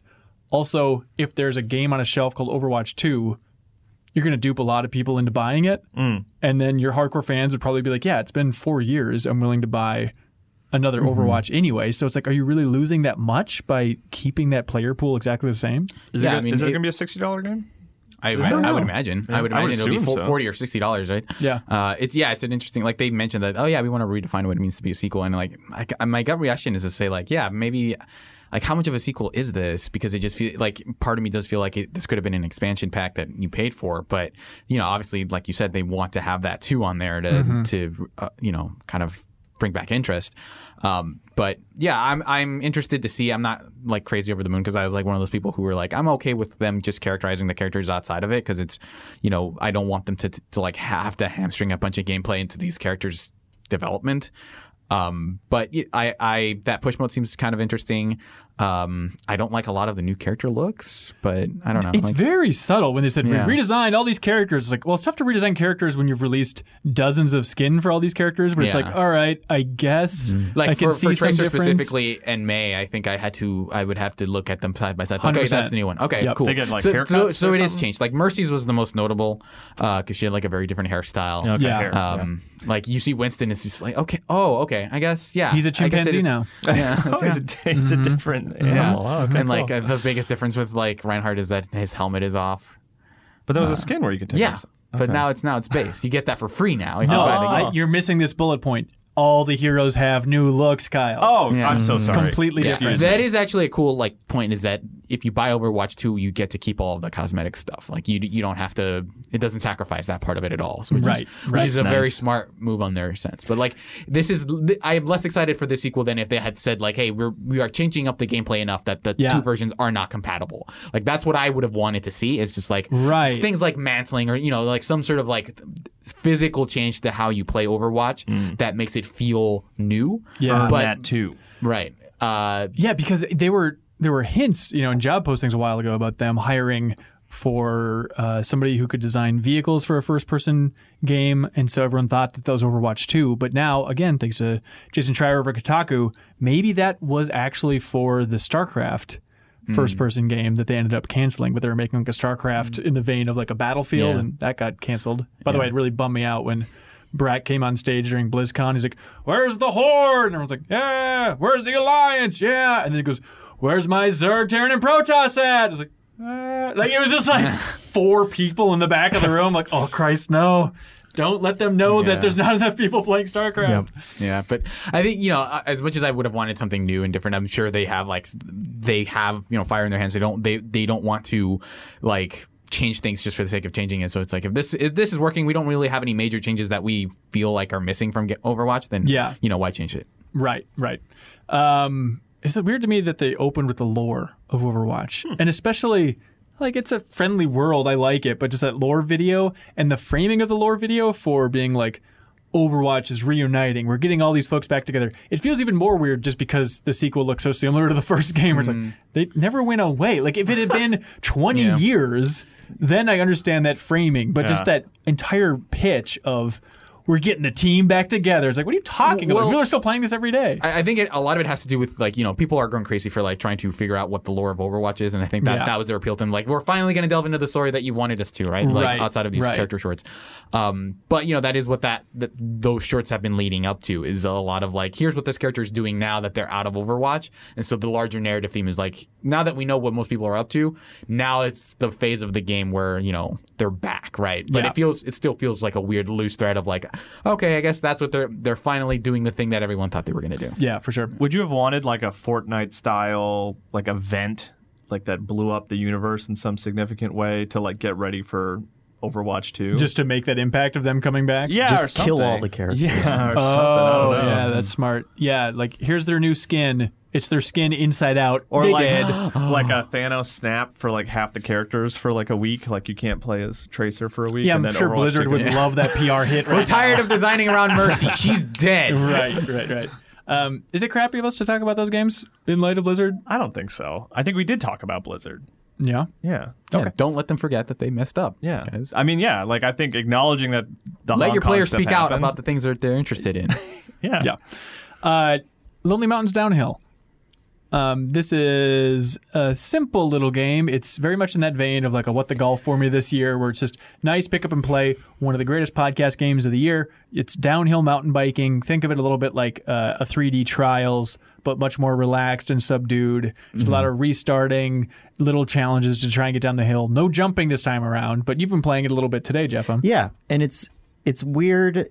It's not really a game that you can describe why it's good. Kind, you know, it's like, yeah, you're you're riding a bike down the down a giant mountain, a lonely mountain, you might say, Uh-huh. and it controls really well. Yeah. And like you, I don't know how else to explain it. It's kind of very drifty, but it just feels really good to control the bike. and just slowly making your way or quickly making your way down that mountain it feels a little bit like some of my favorite parts of ssx like the untracked the final level there or like remember in ssx 3 there was that huge run that took like half an hour to get round like get down the entire mountain it kind of has that level of just like let's just take our time and slowly work our way down this mountain Yeah, and and you they they have you know kind of paths that like when you start it tells you okay this is the path but then i was really surprised by oh, it's just a giant mountain and you can find there are tons of other different paths Yeah. down it and like shortcuts and stuff And you can find a difficult shortcut that you just try over and over And over over again, and yes. over and insist that there's a way for it to be done, even though after there many is. tries it seems like maybe there isn't. You should try something new. yeah it's and it, that part of it does kind of scratch that trials itch if Yeah. if you like It kind of restarts so trying to quickly, yeah. perfect you know a really hard thing but then there there are other much easier paths that you Yeah. can take i was surprised by it and i i really liked it it was like oh okay this is why you know miller was talking about it a year ago you know when it was kind of in a preview stage and Right, stuff like right. that and and even then when i read the previews it's like okay yeah i guess you biking you you ride a bike down a mountain and it feels good and now i'm telling you you ride a mi- spike down a mountain, and it feels really good. I guess you, Oh. it's the kind of game where you just kind of have to feel it for Yeah. yourself. Lonely Mountains Downhill, Steam, That's- PS4, and Xbox One. It definitely feels like the type of game that's. Well, it's on Switch too, right? is it really? I believe. Oh, I didn't see so that. it's site. on that list online. I haven't like checked the Switch store or anything. But Sure. It's funny because I was earlier. I was like, "Is this on Switch? Oh, it's on Switch. Oh, this is a great Switch game." And then it's like I have that realization. It's like, what does that even mean, really? Sure. you know, it's just a good game will be good on a different version. Right, right. Um, let me double check if this is actually on Switch, Kyle. 'cause Okay. I might be out Yeah, of I your thought so. Dirty effing liar. mind. Hang on. happened before. Um, But Anyway. it definitely feels like the type of game that's on Steam, but it's so hip and clean that it's like it's amazing that it's not on the Epic Game Store. Hmm. Like that we're at a point where any game that seems cool, I'm shocked Yeah. when it's not on the Why Epic Game haven't Store. they just bought Yeah. this? Uh, not seen it on Switch here, Kyle. Maybe Okay. it'll be released later on Switch. Well, I'm sorry if you grabbed your Switch, if you paused this podcast and picked up your Switch and started I searching. paid twenty dollars to somebody. I don't know why I don't I have it bought on a Switch. gift card. hey, speaking of Switch, uh, they released uh, Terry Bogart in Smash uh, yesterday. Yeah, Surreal Vasquez. that was cool. I like that trailer. It was a really long-winded presentation about Terry Bogard, which I did not expect to see in twenty. That's amazing because you know I, I think I have a decent framing for video game history. I'd hope at this point, but Neo Geo stuff and especially Neo Geo fighting games is just it's always been a little bit confusing to me. So to have video game history presented to me by Sakurai being like. Here's Fatal Fury. Here's why King of Fighters is connected to Fatal Fury. Here's this character. Here's their brother. Here's their dad. It's like okay, Well, this it's- is this is the history lesson I've always wanted from one of Yeah. my favorite Well, I- developers. I now. watched a little bit of it like with you, and I was Yeah. I'm laughing at like just the idea of you're like it- you sit down to watch this video. It's like all right, new Smash content. Let's learn about new Smash Brothers. And Sakura was like, welcome. Get ready to learn about new Smash Brothers. Okay, this was a Neo Geo console. Yeah, this first- is what it looks like. Title screen goes, "What is the Neo Geo?" and I was, like, I was like, incredible. all right, I'm in. Yeah, I, I need. I want to know for sure. I just want now Sakurai narrating all of video game history, which he could Yeah. because of Smash Brothers, right? Just like, yeah, I would like another little history lesson from Sakurai. Those videos are so loose and strange that I really I like them. Like people laughing off screen. Oh, hang on. I got a like- Uh-huh, beef with this. I need to go Uh-oh, back and uh-oh. analyze that because I love that. That for the last couple of these videos, they've just been very loose on Nintendo's YouTube channel. That you can hear people laughing off camera, but I swear this time it feels weird. It sounds like Were there's they like faking it? It sounds like there's like 50 people. I think they added a laugh track. if if Sakurai's your boss and he invites you to, to be off I mean off screen for this video, I mean you're Yeah. you're probably gonna nervously laugh at everything that guy says, right? Hang on, I'll put it in post because I'm just saying the laughter from earlier turned it up, videos. what I you're think saying. they sweetened the pot. Mm. All right. I think Probably. that's okay. So here's the old version. We don't have much of a budget for this. Here's the most recent laughter. Oh, I see My what you're God. saying. Ladies Yeah. and gentlemen of the jury, he's a fraud. um, do you like the way that Terry plays? Yeah, I, I, I think you know I voiced er, um, my concerns about like, oh, he's just gonna be like Ryu. Like they, they kind of uh, use the fighting game character concept where they you do the motions and it you know plays like you expect and they're always facing their opponent kind of thing Yeah. with Ken and Ryu. But they added some interesting twists and like I. But to go back to the presentation real quick, I I know that this was in the context of people were kind of disappointed that Terry of all characters was added because he's like one of the more obscure, probably the most obscure character they've added in the DLC. Yeah. I think people were saying like, oh, it's a waste of a character slot. So that felt to me like he was he was trying to present the best case that he could for Terry, and I think in that he revealed like. I, I'm not going to say like maybe this is 100% the case, but it feels like this is the one I did for me because Yeah. Clearly he's a fan. He loves Sakurai, this like stuff. loves King of Fighters. Like it, that's the fighting game. Like someone was breaking it down like the fact that uh, you can spot dodge in Smash Brothers. Like you can dodge downwards and it'll, you'll dodge an attack. That is a thing from King of Fighters. Like so, uh, short things like short hops are in King of Fighters. Like a lot of um, you know parts of Smash Brothers DNA come from King of Fighters. So- Which well, what's interesting and really craps all over your point here, Surreal, just lays into it is don't you remember when they were announcing the wave of DLC? Sakurai said, "I had no choice or no hand in these. Like this was all Nintendo's choice." sure. Remember? And so this is Yeah. a weird character to be in that batch, but clearly he loves it. Yeah, like he got it- to the it's point. clear that like like this is the one that he wanted to do most. It feels Maybe. like, I mean, Like, yeah. e- even like because banjo like he was very excited about it, but it didn't like you can kind of tell that like this is Not his thing. Yeah, but here it's like I'm gonna give you this whole PowerPoint, this whole video presentation. I'm gonna go over like every character that i can randomly appear on this stage, Except for one, I heard. except for my, uh, which I'll get to in a bit. But like, uh, just the fact that like I love all these characters. It was a lot of work, but I, I like please enjoy this. Yeah. We've included 50 tracks from all Right. of SNK history. Also, I love that he's like, and also uh, you can play some of these games on the Nintendo Switch. I recommend Fatal Fury Special, King Yeah. of Fighters 95 as a Ki- starting yeah, place. Ki- 98's the best. Yeah, And it's like, and like him, him specifically calling out like the, his up, uh, his up air attack was like this is this is the only one that isn't like an, an actual move from his games, but we had to have that because you know you have no reason to do that in a fighting game, Yeah. in I mean- like a traditional fighting game. The whole presentation had a little bit of like a, almost. It felt almost like a lifetime achievement. Yeah, it was, like, award very kind of, reverent. you know, yeah, of like this thing is important to me, and I would have put him in here earlier if I could have, but we had to wait till now. Right. And, yeah, and it made me like. Because I, when they announced Terry, I was like, okay, whatever. I mean, I'm more Mm-hmm. Smash Brothers. I'll take it. Thank you. And, but I wasn't really excited about it. But after getting his history lesson, I'm like, oh, like th- I'm kind of more interested in this now, and like I understand the value of him and why he's important to everything Yeah. Smash Brothers. You know. I can't wait to randomly get him in the future when I choose random for my Yeah. character. That's going to be yeah, really fun. I mean, like gameplay wise, he does have like some interesting mechanics. Like they, they talked about how he can counter after a dodge, which is a thing you can do in KOF. He has like the only like backwards B move. Uh, so Yeah. his, his forward B is like the the oh, gosh, I'm forgetting like the the crack the knuckle, uh, and then the backward is the the crack shot, uh, the the the leaping kick. Yeah. Um, And then he explained how you can do the moves yeah, you by can, pointing. right. And I think Let to me, speed that up. to me, the craziest part is like the desperation stuff, which is like when he's over 100%, he gets access to his super special moves, which is like, I mean, he has a final smash, right? But it's just a collection of three of those super special moves. But just Yeah. the fact that you can just pull off the Buster Wolf whenever you are over 100%. And it's like, hey, look, you don't want to keep doing this. But also, it's a really powerful move and it does like 30% damage. Um, that is like a super cool mechanic that I'm into. Uh, I Yeah, would it's- like, Yeah, Oh, go ahead. no, it's just awesome. that They're, they are breaking the mechanics a little bit of Smash again this late in the game. I mean, Hero was nuts, right, from Dragon Quest. But then not only the character, but then also the stage, because the stage. Yeah.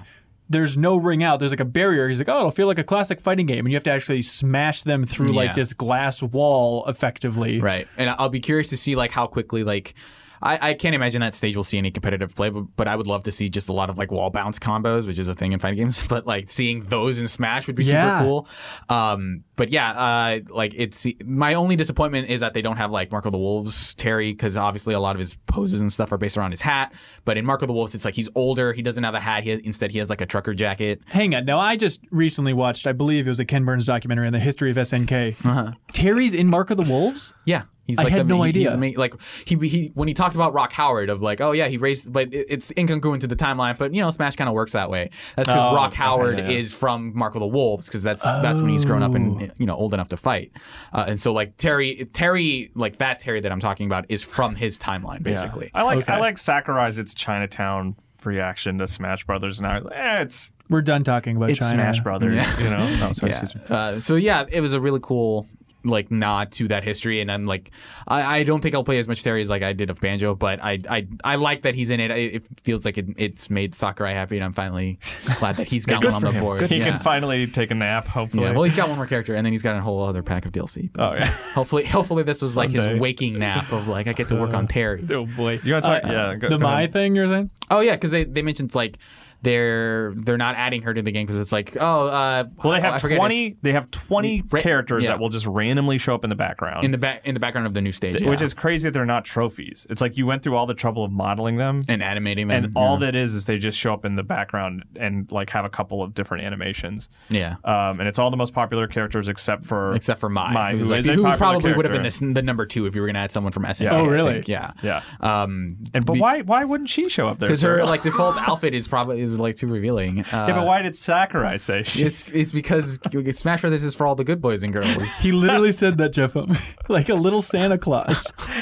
he said Smash is for the good boys and girls, so we couldn't include this this lady with her big old boobies all over the place. It's it's Because weird because it's like I She's don't for the bad boys and girls. That's Oh, yeah. That's for the M rated because Um, like they've Smash covered Brothers. her up before. Like, and I remember, I think there was like some King of Fighters thing where like she had like shorts basically instead of like whatever the the, the, the default outfit is, which is a lot more revealing. So it's like I'm surprised they didn't just have do that for this.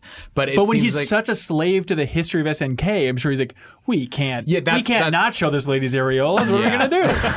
Uh, so I'm sure that's like a well, if we're not gonna have the classic outfit in there, I don't want it at all, or something. Or maybe Nintendo was just like, look, no my, just I know, whatever, no my. What Uh, is Smash is rated T, probably, right? yeah, And I think I mean people It's were talking E as about hell, like, isn't it? it's weird that my Yo, that can't make E it, is uh, but Bayonetta can, even though like that's kind of her whole thing. And Oh, I think yeah, it's, yeah. I think it is re- literally like her outfit was too much. Yeah, yeah. Uh, I don't think it, it, it, like speaks to It just anything would've about been the too because like beyond beyond her outfit, I don't think the the actual like character is like really all that. Like I don't think she uses like her sex appeal is not really like a weapon she Mm-hmm. uses. Uh, I think she has like a like a butt something similar to Peach, but aside from that, I don't think they like do much with her. Yeah. but um, Was she in the trailer of trying to grab the invite? I don't think so. No. It just flies by her. Oh. Yeah, well, the, the invite gets really big, and then like Austin Powers in front of her, in front of her boobs just to like hide it as she's on screen. Um, uh, it's rated E, Kyle. Okay. Yeah, but Okay, good to know. Uh, yeah, it is weird that Bayonetta's in it, but like they, they kind of you can kind of see that they're toning down Bayonetta. Obviously, like Yeah, you know, yeah. Snake doesn't have like his signature like silenced pistol, right? Because Yeah. they're going for and the he doesn't more he doesn't bombastic grab weapon. an enemy and it goes. "Ah, ah, ah, ah." Yeah, He twists their neck, Yeah, he just makes them go to sleep for a second. God, that would be. I'm bummed now that that's not in Smash Brothers. That's one of Snake's Hmm. The sound throw. Is he effects. just chokes? You someone should just and watch tosses- Banjo's head twist around backwards. It should at least be one of like the music track options. God. Is just like two minutes of ah, ah, ah and then just snap later on. Uh, but yeah, cool, cool addition. I'm, I'm curious to see who their final character is, which is funny because they had to announce like, hey, we're not going to be announcing the next one in their tweet just to, so Yeah. people aren't like over like flipping tables as soon as they realize that they're not getting announced. But Miyamoto, I'm not having fun right now. yeah. It's just about time to get to some wonderful uh, comments that clearly make the show better. But look at this. You know what's happening? We're honoring the people that have supported the Patreon in a, in a Oh. big way. This is uh, patreon.com slash minmax2ends. Uh, if you support us at the $100 level, you get a video shout out uh, on screen, as you can see right now if you're watching the video version. Uh, $400 support, uh, we will read your message and uh, give you a plug. Uh, this will be for people, companies, peoples, places, things, cities, pets Corporations. here's the thing. yes, I mean, Yeah. if one finds it, and it's a tricky thing, right? Like, well, what if Electronic Arts wants to give you four hundred dollars for the Patreon? It's like, it's making the show better, realistically, and all we can do, other than you know, if you want to put a ban on all video game stuff, but I hope people trust us at the point that we would never let somebody supporting us at the four hundred dollar tell us how to shape our content or influence our opinion on that content. Yeah. And the beauty is like, yeah, okay, in a hypothetical world, if Andrew Wilson at Electronic Arts is like, let's support this Patreon at the four hundred dollar level, and then we just crap all over Jedi Fallen Order, and they like threaten to pull their support. It's like, I dare you, do it. That's the beauty of what everybody has built here. Is just this Yeah. decentralized network that hopefully makes MinMax sustainable going into the future. Where it's like, yeah, we don't we don't need that. It's it's a nice bonus, but we can we can survive another day if someone wants to pull their uh, Shout out. four hundred dollar. Yeah, exactly.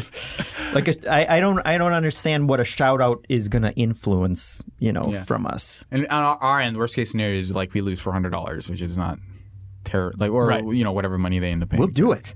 right.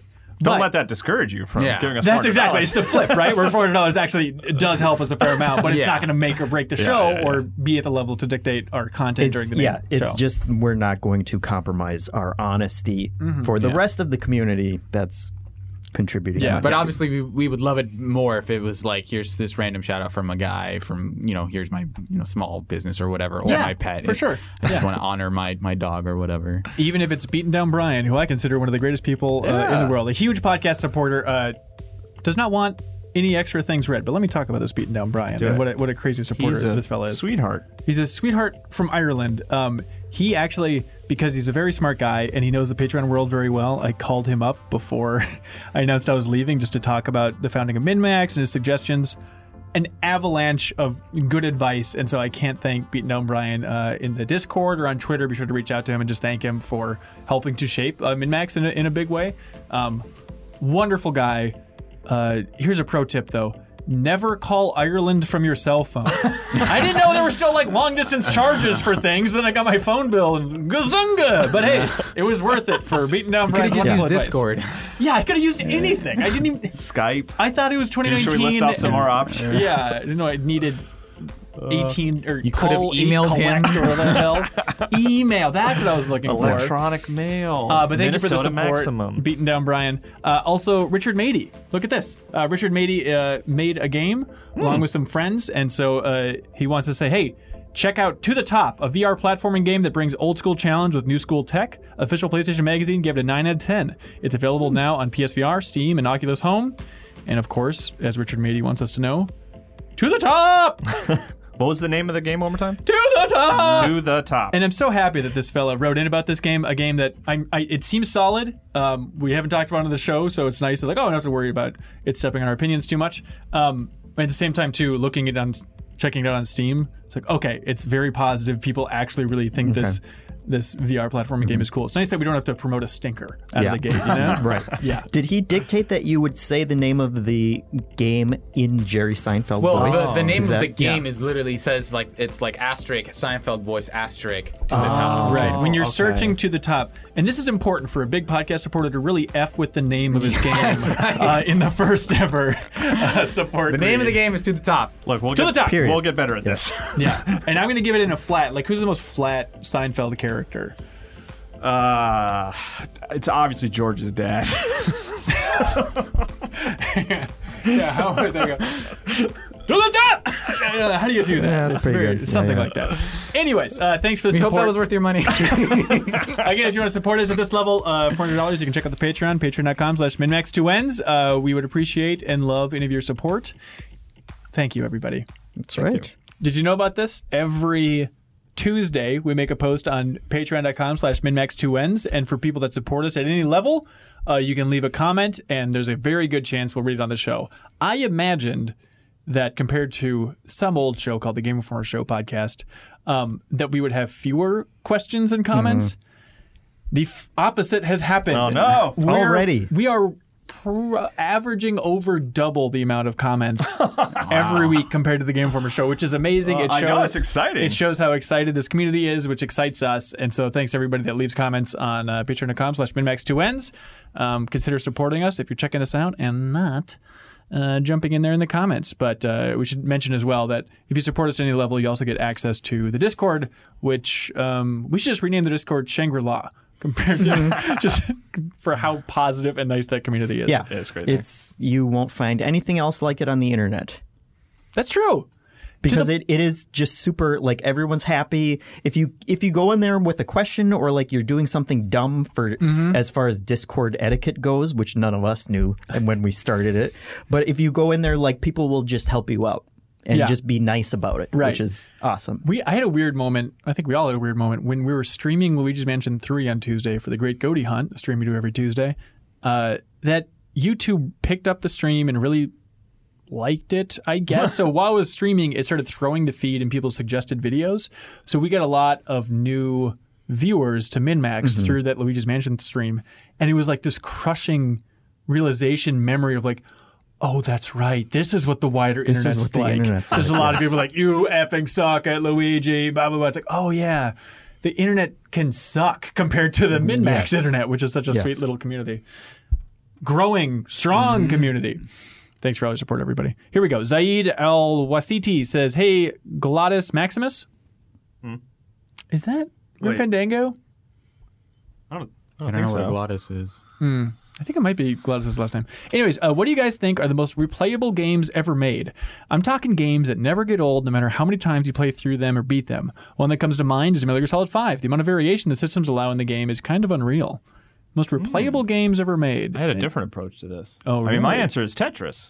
that was Okay. my answer to it What are you guys talking? I it's the most well, wait. replayable game what do you I have want played that consistently my entire life. Right, right. I mean, you'd have to go. okay. You'd have to go with a roguelike, right? If you want to try and get Yeah. closer to something that's more I mean, approachable I, here. I still uh, is I play Mega Man X probably once a year still.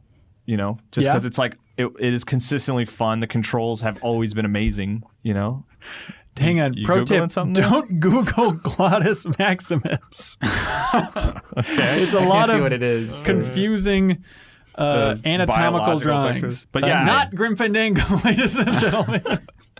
fair enough uh, so Tetris Tetris, Mega Man X, I play a lot. Yeah, super mario world is one i can go back just to always makes you happy. Yeah. Play a lot of Dota. Oh, Dota, of course, yeah. of course, the old Dota Makes sense. Um, Old let's Dota see. boy cereal we call him. me. Eric Seal says, "Hey, dear Mint Mackers, you got it. Min- Mintimum Mactimers. For two got it. dollars, you can call us whatever you want. I guess. what game have you played the most consecutive amount of days this generation? For me, I played Overwatch nearly every night for seven months with the same group, and it was honestly the most fun I've ever had gaming. I love this question. The most consecutive amount of days. I still play a lot of Dota too. So this generation, I mean, Dota 2 your, Pro- I- yeah. accounts, right? yeah. And so how, what do you think is your longest streak there? Longest streak. I don't think- Consecutive days.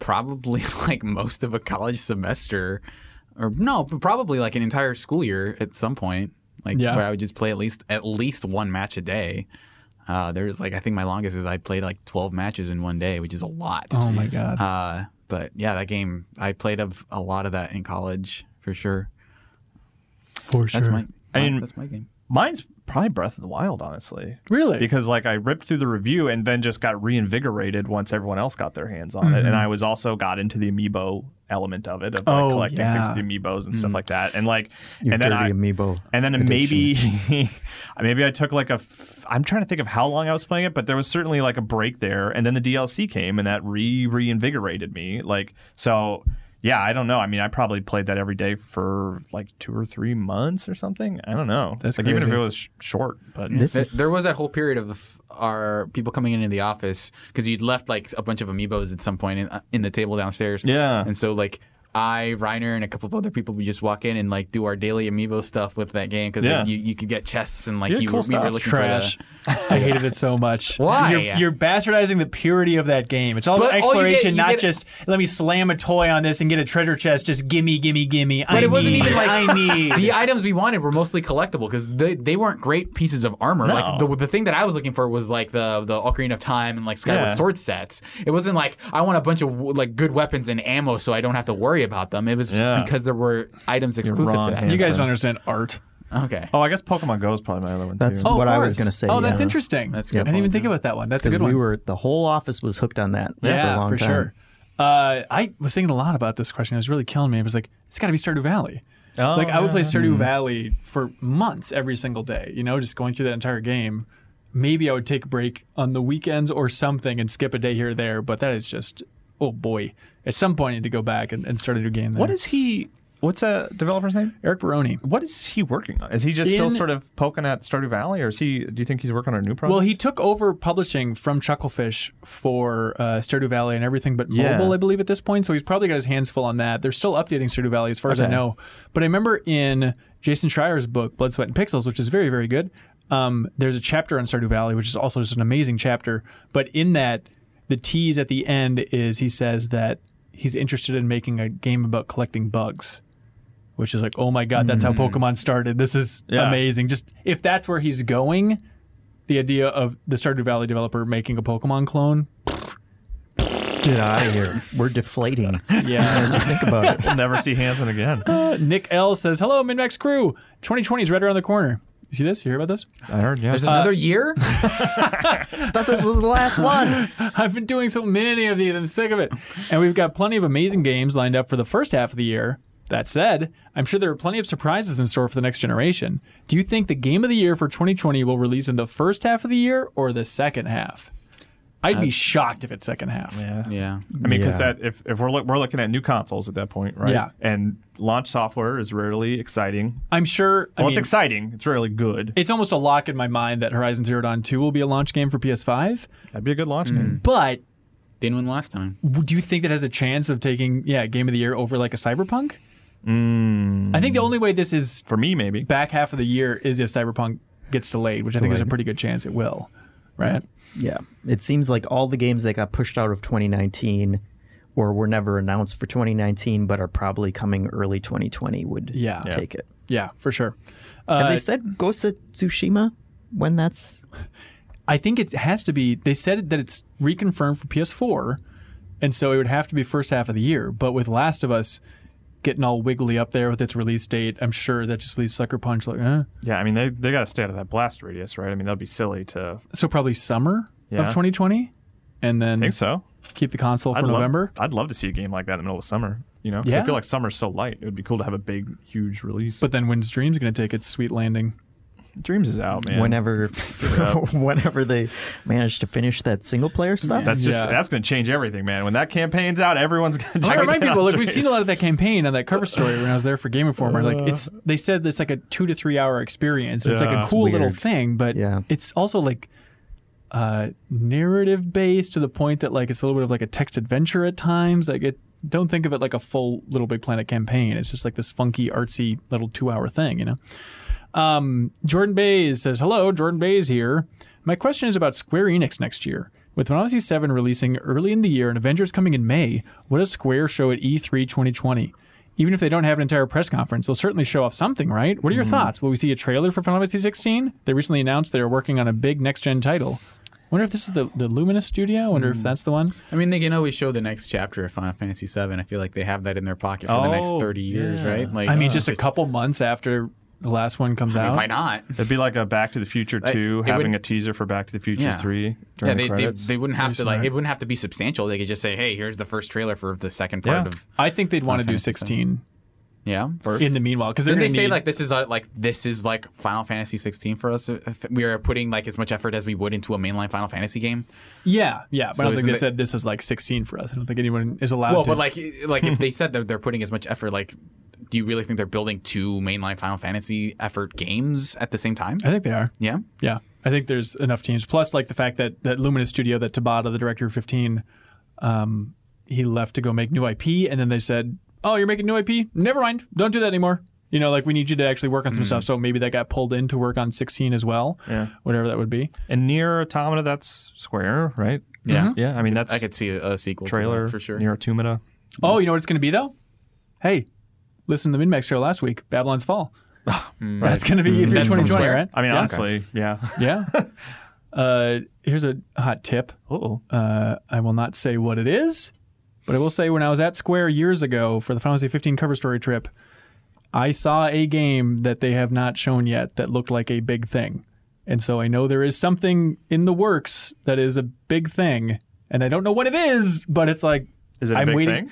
It's a big Square, thing. show and us I'm- your big thing. yeah, and I'm waiting for them to Jeez. show that. And so Yeah. maybe that'll be E E3 2020. This this Whatever it vision in my head of a tease of some content coming. Um, Zach Thornhill says, "Hey, given Square's record for Final Fantasy 15, do you think they are capable of finishing all the parts of the Seven remake? I think this is a big concern. I really do. Ah. Uh, I mean, seven's going to be more successful than fifteen, though, right?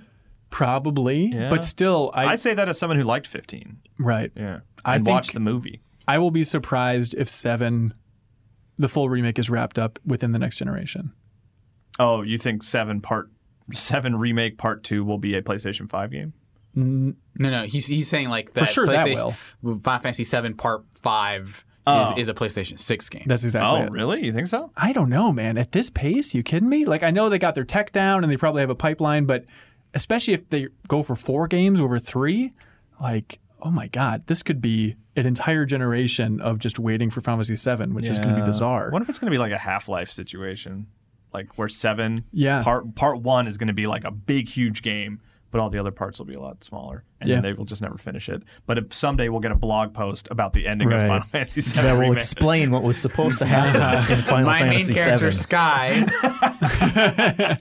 Todd Cumulus.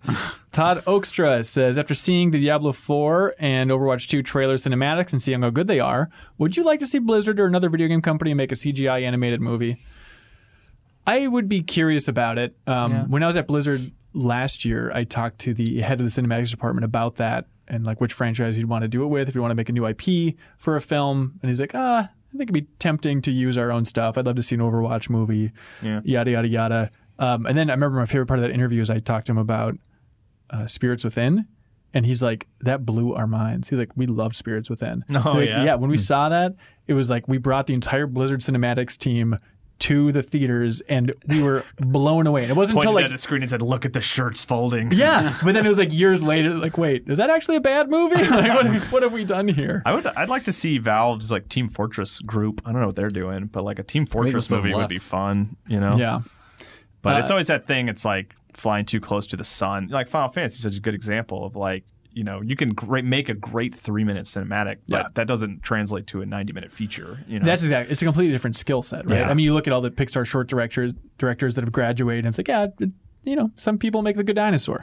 Um, but also thinking about uh, Blur. By the way, people are too harsh on the Good Dinosaur. I don't know if we need to go off on a tangent here. But Its name is the Good Dinosaur. there, are you worse, saying- there are worse Pixar movies than the Good and worse Dinosaur. dinosaurs. what? is it? Cars one. No, Cars, two. one. I I, know how much you love Cars two.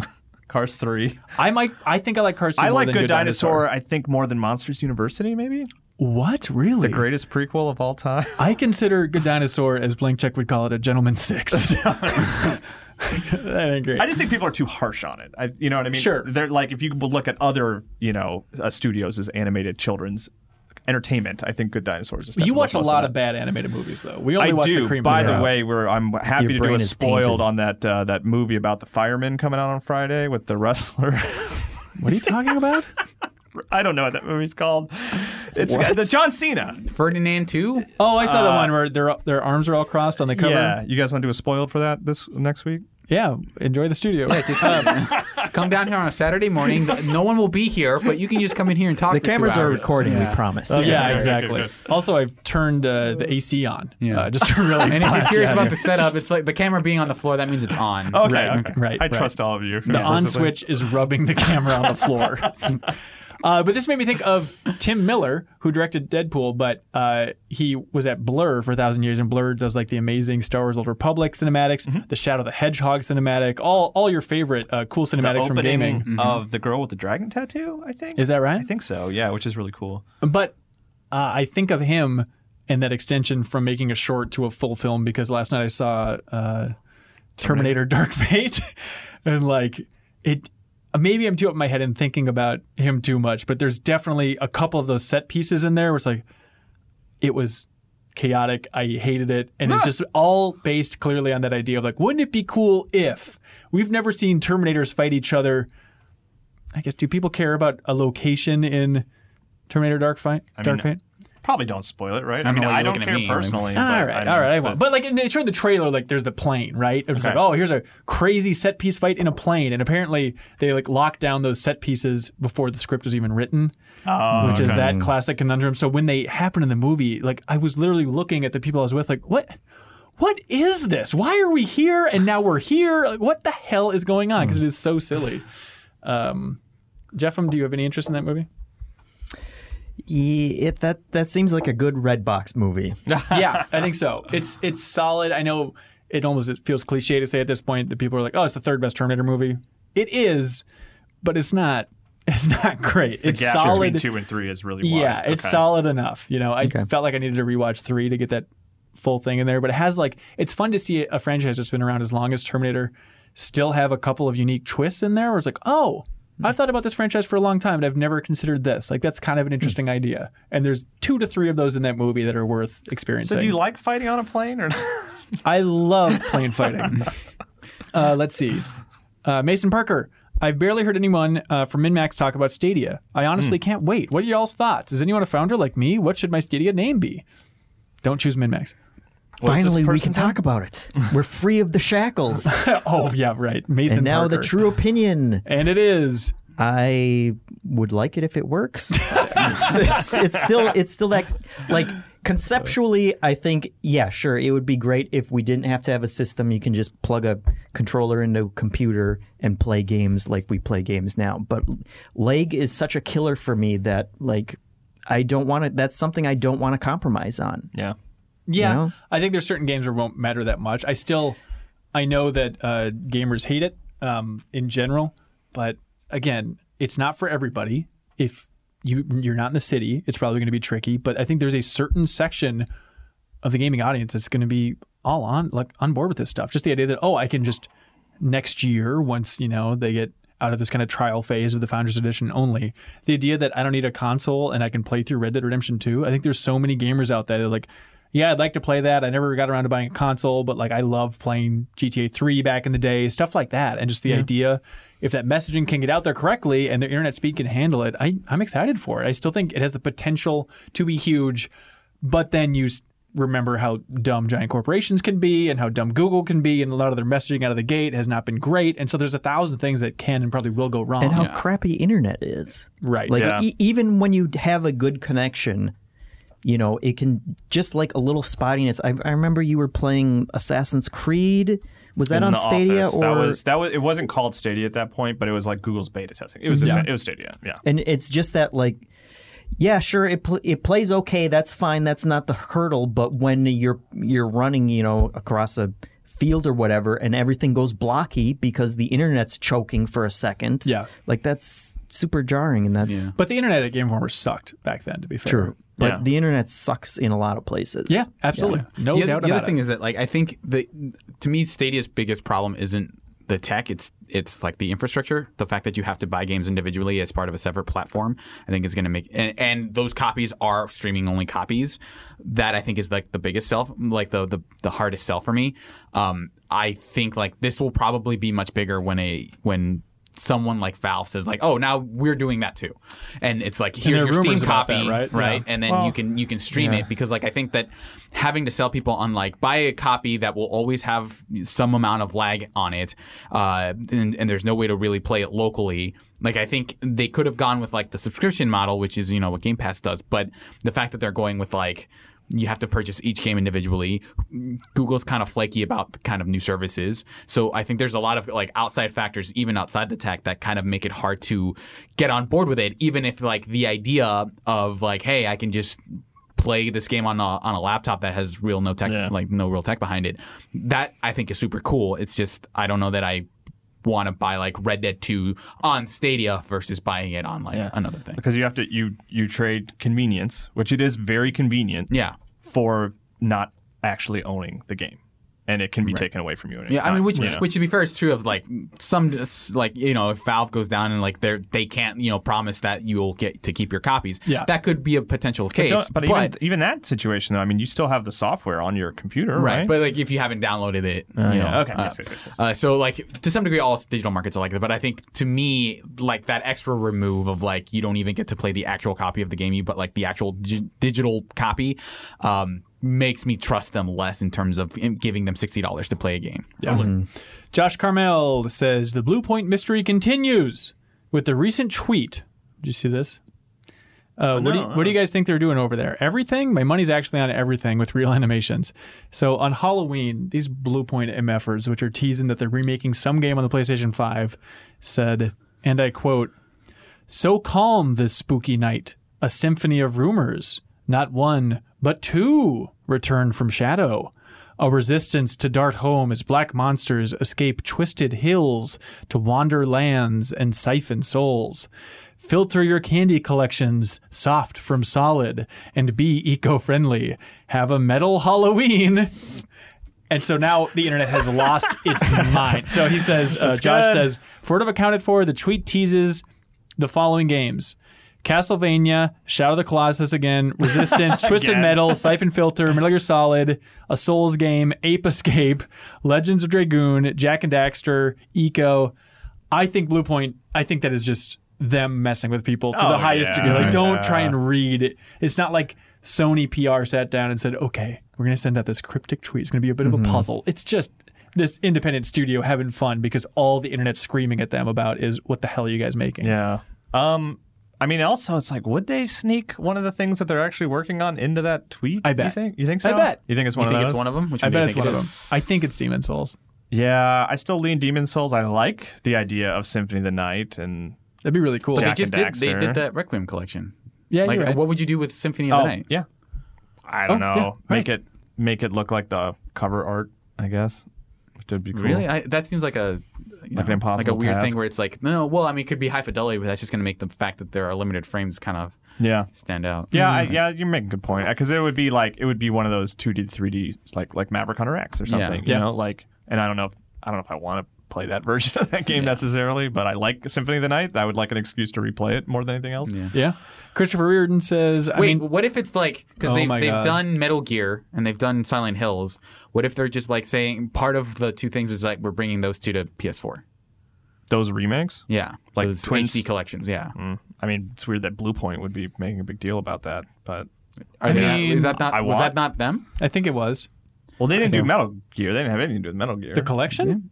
Oh, the HD collection. Yeah, yeah, yeah. Oh, I thought you were talking about Twin Snakes and talking about the Wii remake of Silent Hill, right? Didn't No, that- no, no, because Okay. they did the HD collections for Silent Hill and Oh, I think Metal s- Gear. I don't think, they did the Silent high Hill. voltage. Oh, I was it? believe, Okay. did Yeah, Silent because Hill. those those were bad. Yeah. that was a disaster. Um, oh, Blue good. Point, good. That's right. Remember when they made Titanfall on 360? Oh, really? Yeah. Oh, yeah. It's like a crazy technical achievement. It's that weird thing where Microsoft was like, shut up, how good it was because they wanted to push the Xbox Yeah, One. But then yeah. Bluepoint pulled off this amazing technical achievement of getting it running in a very solid way in 360. And it's like, well, yeah, but that new console, though, guys, check this out. Christopher Reardon says, I maintain that this generation is the best ever in gaming, but there's something missing learning more about a game after release. I'm talking manuals and especially strategy guides. I remember treasuring certain strategy guides I got when I was a kid, reading them till the binding fell apart. Recently, which strategy guide do you guys feel like you read the most as a kid? Ah, I had Donkey Kong Country one that I looked at a lot. Yeah. Yeah. I think I had a um, Super Metroid one. Okay. Is either Pokemon Silver or Smash Melee? Yeah. Ooh, I want to see that Smash Melee guide. I wonder how that holds Mm. it, up. It, it had like different stats for the characters, and according to them, Captain Falcon was the best character because he had like the, the highest collective stats. That's which he's, funny. he's not bad in that game, but he's not the best character. yeah. It's just Fox, right? Yeah, it's Fox. Come on, it's Fox. Uh, recently, I bought a beautiful guide for Final Fantasy 15 to try and recapture that old feeling, but it just made me a little sad because a lot of the information in it was irrelevant or missing because of patches, and a lot Ah. of the information can be found in the game anyway. Is there any way we can recapture that old strategy guide magic, or am I just being old? Here's what you do. It's a very simple solution. You find an old game that you've never played, buy that old strategy guide Mm. for it, and then go through and play that. Wouldn't that be fun? Yeah. I was I was never a big strategy guide person. I don't know if you guys did you use them a lot or Not that much. I And used them a lot. Yeah. I Mm-hmm. remember I bought one. Uh, GameStop really sold the hell out of me on this one. They convinced me it was a good idea, which it weren't. But uh, for Xenosaga Episode One, but then I just I was bummed out because then I was just like glued to the strategy guide the whole time. It's like well, now I feel like I need to look at this because I paid money for it, so I can't just soak in the that's adventure why on my I own. generally kind of avoided them. I I just because I didn't I I liked getting stuck. You know what I mean? Yeah. Those type of games. So yeah. you like getting stuck? Yeah, I mean within reason. Yeah. Sure. Okay, buddy. Uh, Imran Khan says on the giant Hey! on the giant bomb extra life It could, be, stream. it could be the Prime Minister of Pakistan. Oh, excuse me. that's true. The Prime Minister of Pakistan writes in on the Giant Bomb Extra Life stream. He's a big Giant Bomb fan. Oh, is that right? Oh, okay. Uh, he said Dan Reichert said, "quote Ask Jeff Markiafava how much he enjoyed me farting on his desk all the time," implying that Jeffin would confirm that it is enjoyed by all. Wait, so Imran sent a question from Dan? Imran said that on Giant Bomb's Extra Oh. Life, Dan asked the community? to ask Jeff Markiafava Okay. how much he enjoyed me farting on his desk, Yeah, no, I remember I did yell at him once. like uh, freak in the out, office. like snap, yell. Yeah, like l- legitimately pissed off because he he came back and was just walking through the bullpen and did like one of those like kicked his leg and did a real ass rip while, Yeah. while he walked by and I I lost my mind and I yelled at him and was like it's not a fucking frat house like this is an office like you don't do that like a normal person and he seemed a little embarrassed at that point Oh, good. But, he does know. shame but in- clearly he he didn't learn anything long term from it When was that? Was that before my time? I don't, I don't know. maybe 'Cause I don't remember that. uh, as uh, I remember him coming back to your desk and sort of laser focusing on you to mess Yes. with you, which you, I'm sure, loved. oh yeah as Matt Helgeson once put it, uh, trying to break through to Dan about why he can't do what he wants. He said, "Game Informer is not a Dan Reichert Make a Wish Foundation." yes Uh, Tom Uh, but Black we all like Dan Reichert. is a good guy, but Tom Blackburn says, "Sup nerds, when is Darth Clark going to come save this dumb show?" We've been said that? Solid, we're trying to solid. contract out with Darth Clark to make Yeah. Minmax content. yeah, he only works about once a year, so he's Yeah, gonna get yeah. to. Um, Jeremy McPhail says, I wanted to comment on the fact that after your first. Oh, comment on the fact that your first deep dive is for a game about corporate BS. Good on you. I do have a question for you guys, though. I run a high school video game club here in Buffalo, New York, and I was wondering if you guys had any ideas about fun or informative things I could do with the kids. At this point, all we've done is trivia games and a Smash tournament. What high school? He said. Yeah. Okay. In Buffalo, New York. a video game club I know what you the, do? The tournaments idea sounds fun. I mean, what are they all? Are they all Fortniters? Play Probably. some Fortnite. It's hard to do Fortnite tournaments. Everybody on their phone. Yeah, Yeah, that sucks. I don't know. Here's what you do you play dreams. Yeah. You Yeah. make dr- a dreams game together. You spend Dreams way too tournament. much time. Dreams Mm. tournament. you spend way too much time going through those tutorials as a group, or at least Yeah. trying. and like Minecraft servers and stuff, right? Like where they could all work in one area together. If they have the computers for it, I guess. Yeah, It- it's yeah. I guess it time- depends on that. Kind yeah. Of, uh, he might be looking for more like, yeah, like what can we do with like one, like Smash? You know, it's Yeah. up to eight players on one screen. Mm-hmm. So yeah, more co-op experiences, I guess. Yeah, competitive there we go. co-op. There it is. Uh, Brian W says, "Hey, your dumb plan worked. Mm. Yesterday in a work meeting, somebody said, then you put in the min to max values. I had to keep myself from yelling out min max. Yes, Did you say two ends? working. yeah. He whispered two ends and said, What's that? Uh, Tim Conlon says, Hey guys, great to have you back. Hello. Thanks for having us back. we're back on the internet. Uh, hey, so when you guys were going through names for min max, I assume Reeves wouldn't sign off and you using begin- you using banana cabinet. Mm-hmm. He's just greedy. That is very funny. Of all the names for min max, I did not consider asking Ben Reeves if he could use banana cabinet. I, know what was that not is. there for this. Uh, tell the I think story, I've heard please, this Jeff. story. I wasn't there. That was that was a Sorry, long I'll tell time the story. ago. anyway. No, so what it was is they were coming up with the Game Informer website when they redesigning redesigning the Game Informer website. I guess right before they brought you on board, then Jeff, I'm right. I think this was like maybe the website before that one. Oh, really? Yeah, it was a it was a long, long time Oh, ago. Okay, but the idea was that they didn't want to call it GameInformer.com. You know, they were tossing around ideas. Do we call it? I think they said at some point they pitched the idea of it being Polygon or something like that, of just like different video game names uh, that you could call this thing. And Ben Reeves, as a joke, suggested Banana Cabinet. Uh, and apparently everybody hailed him as an idiot and never let it down. Yes. And it was For the constantly rest of his life. Yes, and whenever it was somebody needed an example of like why Reeves needs to shut up, it's like I don't want any other more banana cabinet ideas. And for Ben Reeves, it must be so frustrating. It's like that was a joke. It's Yeah. like, just I let- think his perspective was like the, the the website will you know be its own thing. It doesn't matter what it's called, right? I remember him sort of Oh, really? making that argument. It's like because people will find it, they'll associate it with Game Informer. The name doesn't matter. We can call it I don't know, freaking Banana Cabinet. Yeah, But then it became. wait. Did you literally just suggest we call Minmax banana cabinet? Is Kyle, it too late? Oh, You idiot. why do we give this I- guy a microphone? Why do we talk I'm so much not in forgetting meetings? that. Get out of here, Uh, I'm sorry. Edgar Vasquez. Who's this guy? Is he gonna cry? Does e- reading the name make you tear up? What Yeah. if- He just is a fan of brotherly love, I guess. Where's your brother live? When are you Upstairs. guys? when are you guys planning on doing your game of the year discussions? Most sites do theirs in early December, which tend to leave some games out of the discussion. I agree. Maybe Tomorrow? tomorrow. We'll consider games released in December. Yeah, Like probably- Smash Brothers. Yeah. That was released in December of last year. right. Um, yeah, we'll do probably middle December, I'd imagine, before Christmas. But uh, probably a tighter turnaround than most sites because I think yeah, people want to get those out of the way. But hey, this community is all we got, so let's let's all skip Christmas for it. that's right.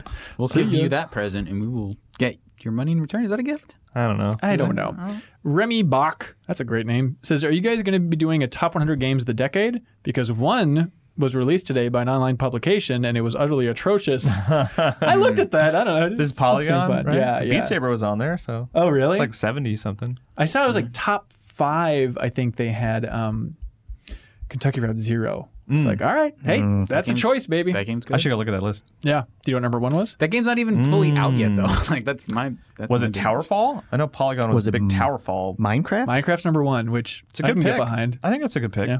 It's also like how much, you know, it's something we struggled here at Game Informer. It's like how much do you Here? weigh, There? like. Well, at Game Informer, uh, was like, how much do you struggle with, like the oh yeah, this we have to have this game on the list that's like super culturally relevant versus like I don't know that any of us would put it on our personal top ten. Yeah, that's always so, a weird like, question. I don't know. That's that's always a thing you have to weigh. No, Oh, I guess we got to figure out how we're gonna do that. Huh? Yep. Uh, Aiden Hanlon says, I was never able to actually get, sh- quote, ship something nice from the Game Informer show. What were the prizes for winning the old GI? Best question. I've been Oh. dying to know for years. You gonna I guess share since it's completely done, might as well. Like, it'd be silly to not be transparent. This is it. This is the, you're finally going to learn right now. Let's build it up. the something real nice that we shipped out was the most recent issue of Game Informer signed by the Game Informer staff. Boom. Dun-dun-dun-dun. And we maybe go. like a sticker or something if we had it lying around. Every so. week we all had to sign an issue on Ben Hansen's desk, or I guess we signed Yeah. a bunch at once, right? Every month. Every month we'd sign Yeah. like four. or When five we get new issues. issues in, yeah, I would stockpile it and, then ship them out. If yeah. I remember correctly, like that was really easy to pull off, and you didn't have to constantly remind people to come over to your desk to sign It was issues. a lot. It was a little bit of a hassle, but then it just became unfair to the international audience because so many Oh, people yeah, would win yeah, question of the week and be like, "Well, we can't ship this to South Africa." Realistically, you sold the big board during Extra Life, right? yeah, That's crazy. It got w- over two hundred, I think. Nice. which is awesome. Just the idea that like, oh, that thing costs like seven dollars, and the idea that, the thing they're that like, Andy "All right." was like weirdly frustrated I'm about when he question of bought. the week now, I'm, and I'm at it again. Every week I win. And what was Andy's thing about? It It was just not big enough, right? Like I feel like he I would always think give he you just crap saw for it not as being like big a enough. cheap dumb thing, but Yeah. two hundred dollars for charity. Where's your cheap dumb thing now?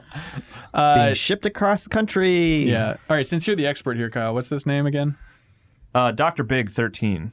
But it's DBRG. Yeah, I know. We- On the stream, we made he was watching me play. We made a joke that I, I always mispronounce because I got the letters mixed up. So I just started Oh. calling him Doctor Big Thirteen. It's a very fun Gotcha. inside joke. Okay, uh, Dr. Big 13 says, Hello, MinMax crew. Is it selfish of me to say that I've really been enjoying the smaller community that you guys have right now? No. Ever since I started watching Kyle streams, I feel that I've made some real friends in the community that I now see chatting on the MinMax Discord.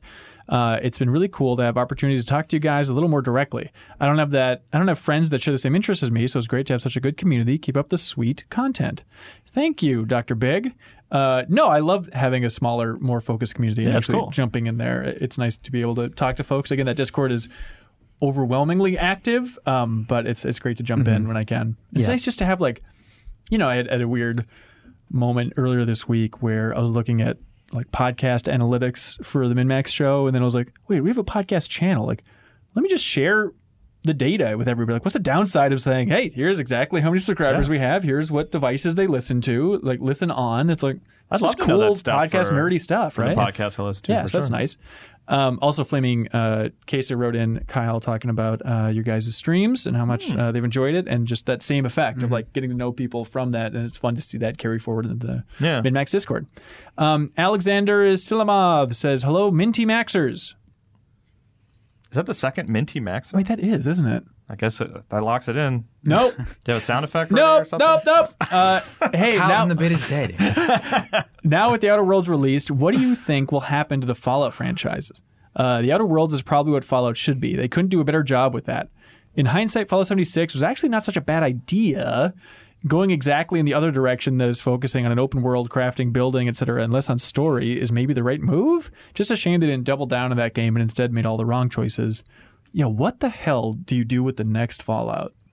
I think you just emph- like you know there are things that the outer worlds feels like it's missing, like just the aspect of going out and finding some random thing in the middle of nowhere, right? Like So just kinda- more of an open world? Yeah, I think I think that stuff is the stuff that they've been doing, and they they could you know expand in that front. I don't, I like. I don't think that they necessarily heal it. Well, they, they made a good one of those. I guess we can't make the thing that we've been making for a while and has made us a ton of money. I don't think they're going to, you know, shy away from making a Fallout 5. you know. But still, I mean, if it's going to be after Elder Scrolls Six, that's going to be end of the next generation, if that, right? Which is when people will be like, all right, it's back to the old school Fallout formula again. I'm sick of Microsoft just drilling Outer Worlds as a franchise into the Mm-hmm. Yeah. ground. Yeah, for sure. Uh, James Pinto, hello, Mini Maxis. Minty Maxis. Nope, no Makes me T. think of Minty Zaki from Wreck It Ralph. Yeah, That's why I like it. I've been watching the new Watchmen show on HBO, and I was wondering if you guys have and your thoughts on it. I've heard people complain about the material they cover, but I personally have enjoyed the storyline so far. Maybe it'd make for a good spoiler podcast. Uh, yeah, I agree. I uh, I've been busy, um, but I watched the first episode of that. I I was so tickled. Like it's rare to see a show and just have it really capture your imagination. Where even the next day, I was just thinking about like, God, what a bold world they're starting to set up. And again, I just watched the first episode. and I'm gonna watch the other ones.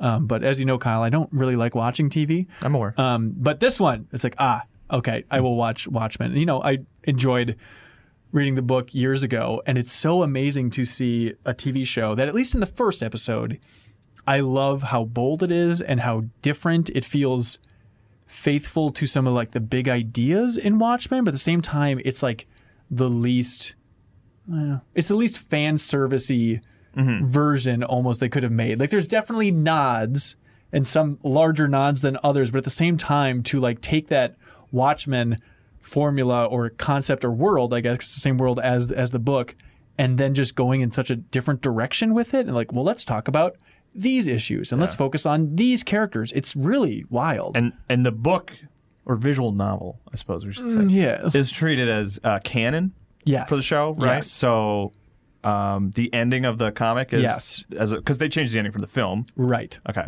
that's interesting. And you it's were also saying a graphic novel, by the way. It's Not very visual novel. graphic. It's graphic. It's more graphic than May or whatever in, in Smash. Uh, you were saying you're a big- Watchmen is not for the good girls and boys. you're saying you're a defender of that film too. Watchmen. yeah, I, I think the film's solid. Written by uh, David Solid Hayter. Snake himself. Has he commented on the show? I would love I to don't hear know. his That's a good thoughts. question. But I, I, I- I, I think it's Snyder's best movie because he basically just wholesale copied the comic. You know, like Good job. and it for looks that great. ending. And I and I actually like the ending of the film. I think it like Yeah. I- I think it is it it kind of accomplishes the same thing with less mud, I guess you could say. Like it's more s- straight. It's like a more straight line way to get to the same ending. It's, it's not as complicated because I feel like the ending, as interesting and weird as the ending of Watchmen is, it's very complicated. And you're like, wait, that's that's All what he was right, working that's on. where- Okay, yeah. Mm-hmm. I'm trying. I don't know if you guys have read it or anything. I don't, I don't want to spoil it for I've anybody. I read know it's- Watchmen. I haven't seen anything else. Yeah, I, the film is solid. I think it's worth watching. Honestly, I I, love- was thinking of watching it as a refresher before going back Oh, to the that, show. that you couldn't know? hurt actually. I mean, Yeah. it probably would help in some ways, right? But uh, I always think back to Watchmen, the film and its release, because I loved David Hayter. I love David Hayter in general, but I love that he released this message where he just had this blog post when the movie came out, and he's like, "Hey, I know this might feel like pandering, but I just want to communicate that as a screenwriter for this film, it is wild that we were allowed to make this. This is a bold move, and the, we did it for the fans. The fans promised they would show up. We need everybody to spread the word right now about this movie. Like, this is a miracle that this was made, and if this isn't a success, then future content in this vein And there is will not going to never happen. be another superhero movie. well, on it, no, but just something as yeah, different yeah, as yeah. Watchmen, right? Yeah. And so he's like, please, seriously, just go to the theater more than once if you like the movie. Yeah. Like, we need to do everything we can to support I mean, this it type is. of thing. It's a big, bold, R-rated. You Yeah. know, like comic book movie. Way before that, was- Deadpool made that like a very profitable thing. right. You know? Yeah, for sure. Also, can't wait to keep playing Sonic the Snake for the rest of my life. Peace out. See you in Metal Gear Uh, Solid Five or Six. I don't know. Hang on, I have to stop reading this blog. I have to take a phone call. What's this? Uh, Brandon Kiefer Sutherland. I Brandon Bird. Do you think that's his real name or is that an homage? feel like I know Brandon. well, Bird. how's bird spelled? B Y R D. Yeah. Is that uh, a the- skater? What's that? no, I'm, is that a skater? I think isn't it like a You're thinking of skating Tony company? Hawk. Oh, Yeah. excuse me. Oh, that guy that dresses Larry David for Halloween. That's right. Uh, you can only choose one, says Brandon Bird. The other is erased from existence. one. No looking ahead of time, Kyle. You, hey, Jeff. the Metal Gear Solid 3 ladder climb or the Metal Gear Solid 4 microwave crawl? Which do you choose, For making what? the other one er- erased from existence as if it never happened? Okay. I have I have my answer ready. I have my answer. I have my answer. Jeff, Jeff, I'm- I don't know what the hell you're talking about. all right, we everybody who has an answer, say it on the count of three. Okay. Wait, wait, wait. Say Choose the one we're keeping. The one we're keeping. One, two, three. Ladder. Microwave solid crawl. four microwave crawl. What'd you say? Mm-hmm. Ladder. We had a ladder boy, ladies and Uh, look at gentlemen, that ladder Mr. boy. Ladder. Oh, Uh, I think that gross. microwave crawl We went is, with the former. is the best part of Metal Gear Solid Four. I agree. Uh, I love What's that. your series. wanna reason, have fun? cereal? No, obviously microwave You- have you- cereal. Have you ever used a ladder before? to, while listening to James Bond music? The ladder is cool, and it's something different, but it, I- I think just I. The microwave crawl- had more of an impact because it a was culmination of the emotional. whole series, the climax, Serial. Mei Ling firing the missiles from the battleship. Like, there's so much going on. It's such an awesome climactic moment. Yeah. whereas I the don't know. ladder is just Come like, on, this is an Serial. odd thing. All right, fine, whatever. you guys, you guys can have it. It doesn't matter. Unbelievable. Oh, it says it is erased from existence, and anybody who likes it more than the microwave crawl is erased from existence. Oh. Justice. Oh no! so if you want to just go ahead and Break clap that swear out, down. uh, we Yeah. appreciate it. Uh, why do you like the ladder though? Seriously. Because it's super funny. Oh, it's Funny. funny. Funny. Tears streaming down Hanson. I just Knight's like face that as a and- gameplay moment. It is just like you are. You was are- unexpected. yeah, the game is having this weird moment where it's messing with you by like, no, this ladder goes on forever, and we're gonna emphasize how long it goes by like having playing this, a three minute song. Well, like in like one verse at a time, every few seconds. Uh, can you make a microwave hallway in um, Dreams. Death Stranding. Oh, No. Sorry to spoil the Garbage. game, but but you can Garbage make a Town. huge ladder though, right? you could make a pretty large ladder. There yeah. you go. Cool. Uh, hang on. And you can like make speakers in the game that play music, right? Yes. Can you import your own music? No. On PC, you might be able to. Ooh. Because that's you can do that in five. Hello. That's right, because I remember on Idle Thumbs they talked about this that somebody made it so that I forget who it was on Idle Thumbs, but they made it so that when the helicopter came in in Metal Gear Solid Five to for like the rescue, that it would play the Curb Your Enthusiasm theme. So if you're really- And that stars the guy that Tony Hawk dressed as. For That's right. Halloween. That's right. Travis Lehman writes in, "Hey Maxinistas, Travis from Las Vegas here. Uh, if you could snap your fingers and make microtransactions and loot boxes disappear in an instant, would you?" Sh- I guess. Yeah. What's the downside? I mean, there there'd be a lot of games that wouldn't be able to support themselves. I don't. There we yeah. go. Mm, What would the repercussions be? Do you think low-level developers would lose their jobs if you snapped your fingers? Like mo- you you know, phones would be dead. yeah, Just you know, would the never melt phones exist. would melt in your Yeah. pocket. They say low level developers, but I feel like. I mean, you have to do some math and figure it out, but I feel like the people that benefit the most from microtransactions are like the big AAA developers. I feel like smaller developers who are successful are making games without microtransactions. Okay, but what about like the low-level developers working on something like an NBA 2K20? Oh. Individual developers. Like not Okay, not I like guess I just Oh, small indie developers, like low level okay. developers. Seriously, I if see you what you're snapped your saying, I finger, see what got rid of all microtransactions, do you feel like NBA uh, two- texture artist number 43 on Madden would get a pay cut? Well, NBA was it 2K20? Yeah. Was- is so far the best selling game of the year, period, right? So Right. I'm, I'm not too worried about them. Right? Am I being harsh?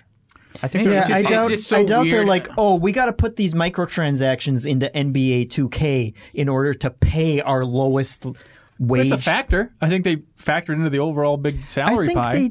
I think they just want to take as much money as they can, and it all goes to the people at the top. So you Eat the so, rich. November 5th was yesterday. what if all Excuse me? games ended up remember, co- remember the 5th of November? That's about eating the rich. Oh. What right? if all like No? games Okay, ended sorry. up started costing like hundred dollars though? I, but I don't know. I wouldn't. Would you snap your fingers? That's the core of the question. Yeah. I mean, it's. I feel like we're pretty lucky. I mean, it, video games are expensive. It's an expensive hobby, but like that price has maintained for years. Like we're pretty lucky that games cost. Mm-hmm. I mean, as that, little I as they feel like do. that that is in part why we have microtransactions. Yeah, is that's because true. Yeah. The That, core, that's- the that base. line has held so steady Yeah. because Right. no one was no one's going to be the, the people who say like now games are seventy dollars. Yeah, who's the- Kyle, will you snap your fingers or not? yeah, I think so. Wow. I'm the only That one. man had a family. Wait, are we killing the developers? Are we that's Uh, what the we're people saying? whose job was to implement implement microtransactions, if that's like a designated job, which, by the way, can you imagine sitting in for that interview? Uh, yes, I'm very passionate about this role. Um, Melissodora says, Hello, everybody. Do any of your parents play or used to play games? If they've never played games or don't play them, what would be the one game you'd recommend to them you believe could reel them in? Um, No, my parents do not play games. I got my mom to play Beatles Rock Band once, which was a miracle, but my dad refused to play and he just was then critiquing my mom on how she was playing guitar on this plastic guitar, and it made me so mad. I'm like, Dad, shut up or step up. Like, play the drums or sing. I don't want to hear you, you know, backseat driving a plastic guitar that you would not know how to hold. And you were singing at the time, so this was echoing in the game itself. Sunk Yeah, to they the kept theme of- having to to do the star power to save me because I kept just screaming at my father. Uh, I mean, similar. It's funny. Similarly, uh, my parents don't play games. I think I got my dad, who is an amazing guitarist, Yeah. uh, to like try Rock Band once, and he was like, "Oh, this is uh, weird. I don't want to do this anymore." You hucked a loogie at your TV. I showed him Red Dead Two last time he was in town. Oh, and, and he yeah? was impressed, but I don't know if he would ever sit down and play it. He- but he wouldn't remember. the that. movement speed is too slow, he said. I hate the mission design. It's too restrictive. What am I building a house? What is this? This secret's going on way too long. it's a great impression of my dad. Get over Uh, here. what about like he's like baseball? What if you showed him like RBI baseball? or- Nineteen. Dad, I love baseball. There's a lot of great baseball games out here. Let me show you the worst one. Uh, yeah, I don't know. He might be into that. Would he? He's retired. Maybe I should get him a PlayStation. He wouldn't like that. Probably not. He's a sweetheart though. He'd probably go along with some Try of it. He'd plug it in. Yeah. I like this, son. And then he'd just- Finally. My dad is like eight different characters. Jimmy Stewart. He reminds me a little bit of the most boring person on Seinfeld, and I think he'd go a little something like this: baseball. Still Uh, in the yeah. Seinfeld voice. Uh, my dad would play Mario Kart with us sometimes. Oh, yeah? I feel like the SNES was like the perfect. Like after that, it got too complicated for any parent. I feel For- like for most once it, people. once it was like two joysticks, it's, Yeah. it was out out the window. But he he used to play Mario Kart with us every now and then, uh, and my mom would play Tetris, the old like Oh, Tetris I'm so Doctor jealous. Mario. Every now and then, she'd be like, "Turn it on for me, so I can play Tetris." Turn me on, Jeff. Turn me on. Yeah. All right, dude. Come on. Son of a way to ruin that childhood memory. Uh, my dad plays Candy Crush. I think I don't know. Last time I checked on him, he played quite a bit, and then he has played one round of Wii bowling. that is it, Really? as far as I know. Yeah, Things could have changed. he said it was like "Hmm, okay, all right," and then never. And he never put on again. his Jimmy Stewart impression. Yeah, that's right. Oh, thank you, sir. Oh, Oh, social looking kids coming to kill me. God, that's the best English you've ever spoken. How much English do your parents speak? they can speak it. It's just not. Yeah, they have pretty thick accents. I think. So. Would it be like alarming if you're like eating dinner and then you suddenly switched over to English? Would they be like, "Come on, man, I mean, don't we- do this to like us"? w- when I when I talk to my brother, we kind of do that sometimes, and they'll sometimes be like, "Hey, Spanish" or whatever. Uh, or oh, whatever. but like, they'll tell us to speak Spanish or whatever. Yeah. But like, um, What what, does that sound like? do you mean? Do they go like Espanol? They scream. Basically, not, not not at the top of their lungs, Right, But they'll just be like, "Shh, "Español." Oh, that's fun. I like the idea of them being just super pissed at their adult children. Oh, Like, Do they sound like the most standard Seinfeld character? Oh. that's right. Yeah, yeah. Putty. I- I still can't come up with a single Seinfeld character that has like a normal That- that- voice. oh, eh, G- what's uh, George's girlfriends probably right? Eh, Any of Pretty those. high pitch. Yeah. Um, all of them. Susan, she's pretty. Well, I think this is. I I, guess do you just think everyone's a weirdo? Is that that's kind of the theme of Yeah. Seinfeld, isn't it? Yeah. But you like in life, you just think everyone's weird. Yeah. Okay. What about that I guy- can't think of a single normal person because there is no normal person. yeah. What's I'm his the normal, only normal really? one. To the eye of the beholder. Oh, look at that. We just merged. Did we quote? Did we both quote that Netflix show? Is that where you got that from? No, I was just saying the obvious thing to say in that Oh, okay. moment. I don't need a TV show to tell me what to say, Kyle. Relax. You're turning into the Sorry, most normal sorry, Seinfeld. sorry. movie. Edward Bailey says there are two things that divide me and my girlfriend. So if you could each weigh in on these important questions, it'd be greatly appreciated. The wall in our apartment. and the microwave hallway. and, and then there's also that ladder that's way too tall. Neither of us want to climb. we really like this apartment, but the microwave hallway is it worth it for the rent? it's got fiber. I mean, if you can walk over there. All right, which is better, Uh. apple juice or orange juice? Orange juice. Orange juice. Orange juice. I, used to be an apple juice guy, but now I'm an orange juice guy. grew up. That's right. Uh, yeah. I think orange juice is better, but it also upsets my tummy. Oh, And Mm. so I always go apple juice. Like on a plane, apple juice is my go to drink. Hmm. Isn't that interesting? we held it in for as long as we could. and then number two, pancakes or waffles? I'm a pan- Oh, pan- that- I'm pancakes. That's a good question. I'm pancakes. Waffles. Um, Sound to you, Jeff. I'm- How can you take a pancake over a waffle? well, are my we hands. talking Lego waffles or homemade actual real Let's say waffles? go Lego? to middle of the road breakfast place. Would you rather eat at an IHOP or a Waffle House? Well, that's Yeah, I don't know. But that's they both actually, serve yeah, the opposite. Yeah, yeah. That's sorry. That that was. I didn't think that through, and I'm I I'm I embarrassed regret you what I've said said. I'm disgusted. Yeah. I'll go waffles. Yeah. actually, because you know Waffle. pancakes they can get really dry. Even Yes. even when you, You totally just put more pour syrup 'em. on them. Yeah. yeah, I guess. But what are you I guess supposed to do? could. Pour syrup with each layer of the flapjack stuff? Dude, hell yeah. I just don't like. I, I don't like uh, crunchy. Like waffles are more crunchy, and I don't really want that in my breakfast. I don't think. Oh no, flavor, my little. Hey, you're the one that can't drink a glass of orange juice. Kyle, do you eat cereal? no, he's right there. Uh, cereal? Yeah. Sorry, that was bad. and that's crunchy, right? yeah, but I let it, and also I let too, it sit for a every while. every breakfast food is crunchy. Maybe, well, Exactly. that, there- that's why I like pancakes then, because it's different. Let me change my own. Oh, yeah, we're just wow. This is how I think now. How do you take your tricky eggs? dick over here. Scrambled? Scrambled. Burned to a crisp scrambled? Uh, no. Uh, no crisp. Yeah, not quite there. Okay. Some random guy, I don't know who he, how he got on our Patreon here. uh, he says, "Hey guys, so I don't know if you've heard, but Kyle Bossman over the Easy Ally seems to be under the impression this is outrageous that Pop Tarts are better than toaster strudels. While I firmly believe toaster strudels are superior, what's your take on the Pop Tarts versus toaster strudels debate?" Uh, look, Easy Allies can do no wrong, in my opinion. this is so wrong, it's confusing. Like, it doesn't track what they're even trying to talk about because toaster strudels are so obviously superior that to have the flip for your fun game about which games you're really looking forward to, Yeah.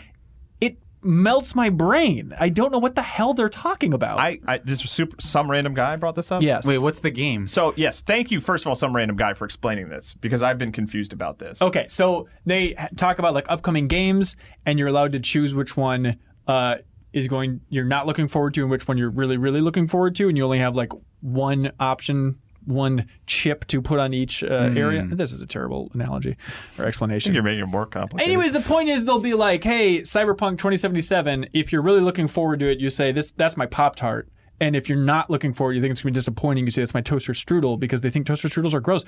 Eh, Toaster strudels, it comes with like the cream you put on top. Am I thinking of the right Oh. No, thing? It's, I- it's like 3,000 times better than any Pop Tart. I'm a I'm a new Easy Allies listener, Yeah. and I was extremely confused about this. I did not understand what was happening because I was like, I thought the same thing. I was like, oh well, clearly toaster strudel is obviously the one that they choose for the Yes. better, and then but then you listen and they're like, I'm not really looking forward to this game. I'm gonna give it the superior breakfast Yes. pastry, and I'm like, what is happening? Maybe in California, it- somehow it's completely the opposite. I don't understand. Folks, we can we can solve all this on the first episode of Min Snacks. Hang on. Which, that's by a the way, really good I, idea. I think I've had maybe one toaster strudel my entire life. oh, I don't think I've I've, had ever several had Pop one. Tarts. I Nice. love that. I That's love that perfect, idea. then. Yeah. Do they make a s'more strudel? Probably.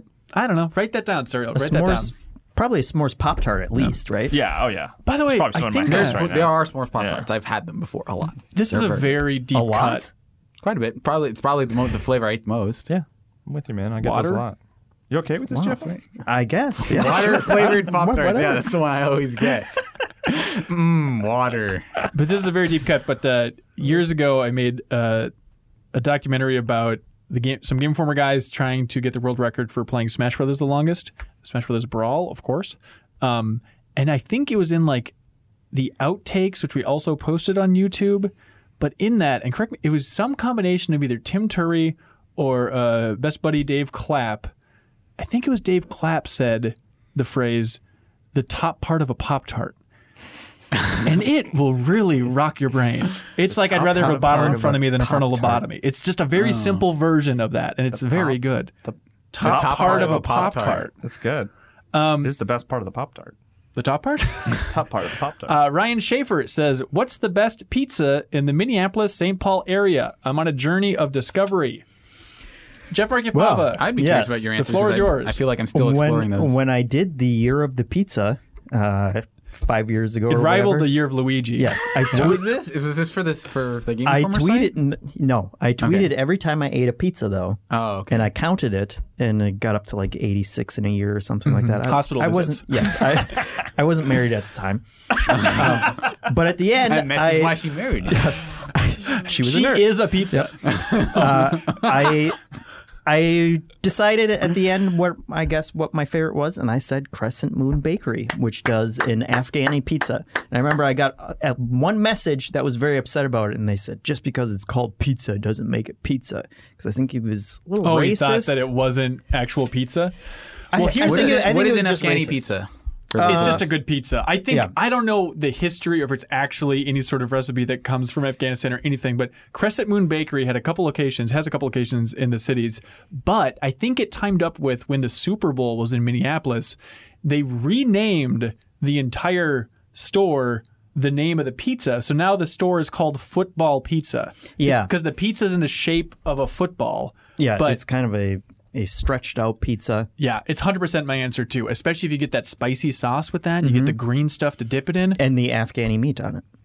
Oh, this is a layer I've never done. What is Afghani meat? I don't know what kind of meat it is. Just They- 'cause they it's just called call it, meat, they call but it it's like the meat Afghani that's in a meat. euro. right? Isn't it? something like that. Yeah. Oh, it's like like a lamb thinly or sliced something? lamb, I think. Yeah. Yeah. Oh, it's really? very good. I'll I've have had to it get before. that. Yeah. Yeah. if you're in Minneapolis or St. Paul, yeah, We've Crescentwood gotta go Bakery there next. slash football pizza, Dude. unbelievable. This is another thing we can solve in Min Snacks. We can start a whole Oh. pizza series.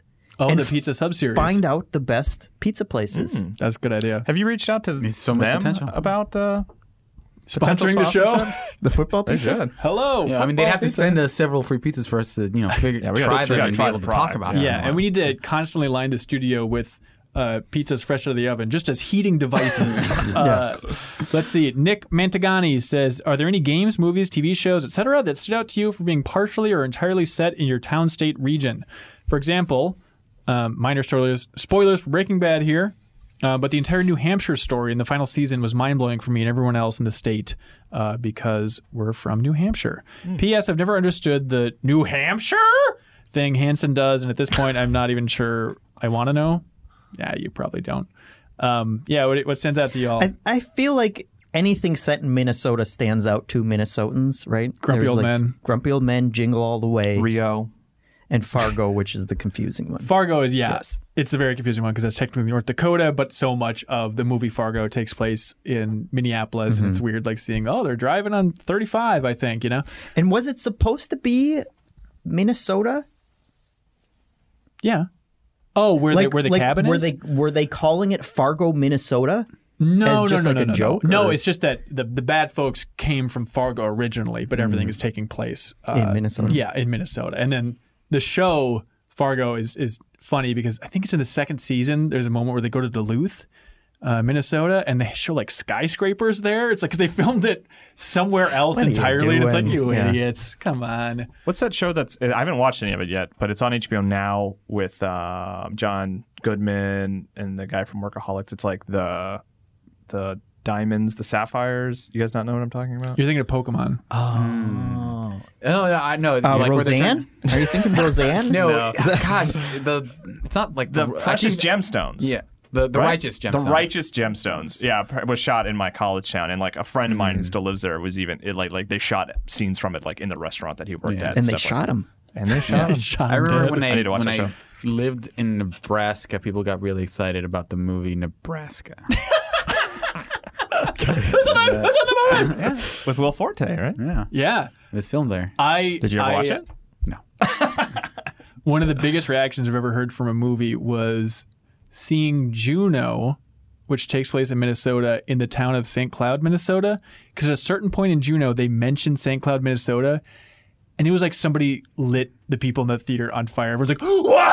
Like it was screaming. It was pandemonium. Yeah, I mean, We got to it's- do something for entertainment up here. like we'll we take finally- anything we can get. we'll yell at whatever they'll show us. I don't care. they're uh, seeing Inside Out in a Minnesota theater. I Yeah. felt like was especially like upsetting because it's about like leaving Minnesota to a certain And degree. missing Minnesota. And then also in the new Ant Man, don't they call out Minnesota or Minneapolis or something like that? There's like one line where they're talking about rust getting on the bottom of your car, and they say Minneapolis. or Oh, something. really? It's very strange. Yeah. Huh. Uh, Yeah, we're very excited about that type of thing.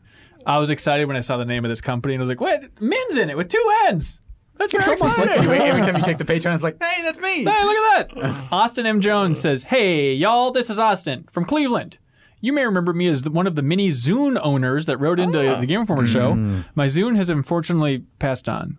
Oh, Oh. I was about to suggest we have a Zune only meetup at some point, but We'll send you the address on your Zune. Uh, but on that topic, is there any archaic or outmodeled technology that any of you guys still swear by? Anybody still rocking an iPod Shuffle or a flip phone with no internet? Thank you. Great question. I still use earbuds, which I feel like in this group makes me feel like I'm rocking. Hmm. Because you old got to go technology. wireless. I don't want to go wireless. You should go so wireless. It's, man. I've It's never had a amazing. pair of wireless headphones that were as reliable as a pair of earbuds. Hanson and I are he- AirPod boys, and Yeah. it's the best decision I've ever made in my life. I saw something really? about an M- More AirPod. than marrying your wife. Oh, said yeah, it. that was more important. Okay, Yeah. no, Oh, no, no, no, marrying no. your wife. No. Or Can't take it over back. earbuds. But she bought them for me. Does that count for anything? Marriage is like one long microwave hallway. the best part of Metal Gear Solid 4. Yeah. I would argue that it's more like a Metal Gear Solid 3 bladder. Uh, church bells rung. I don't know. Um, the what uh, a thrill. there- what's about the AirPod Pro? Uh, What are those? I saw that I they don't know. exist. They have but noise canceling and they have they have rubber tips. I'm happy with what I have. So I guess I guess we have outdated technology with last my gen God. AirPods at this Yeah. point. There There you go. My answer for outdated technology that I still like is books. books, you say? Yeah. haven't heard of Books. Stop using your internet. And Print go read media. A book. Back in my day, television was called books. Is that what you're saying? Yeah. Okay. You saw it in your mind. Get a load of this one then, Jeffem. Taylor Owen says, I hear Min Max is about more than just games. Is that right? What? If so, prove it. Da-da-da-da-da-dun. What's the best book you've read this year? Oh, I don't- read Takahiko Inoue's Vagabond, and it's one of my all-time favorites. Does it have to be from this year? You have to have read read it it this this year? year. Oh, okay. I, I've read. Uh, I for, I'm blanking on the author, but The Invisible Bridge, which is a ridiculously long book where he just kind of chronicles the history of like Reagan and the conservative movement that kind of built up or like around the time that he was starting to sort of come into prominence as a po- what politician. led you to that?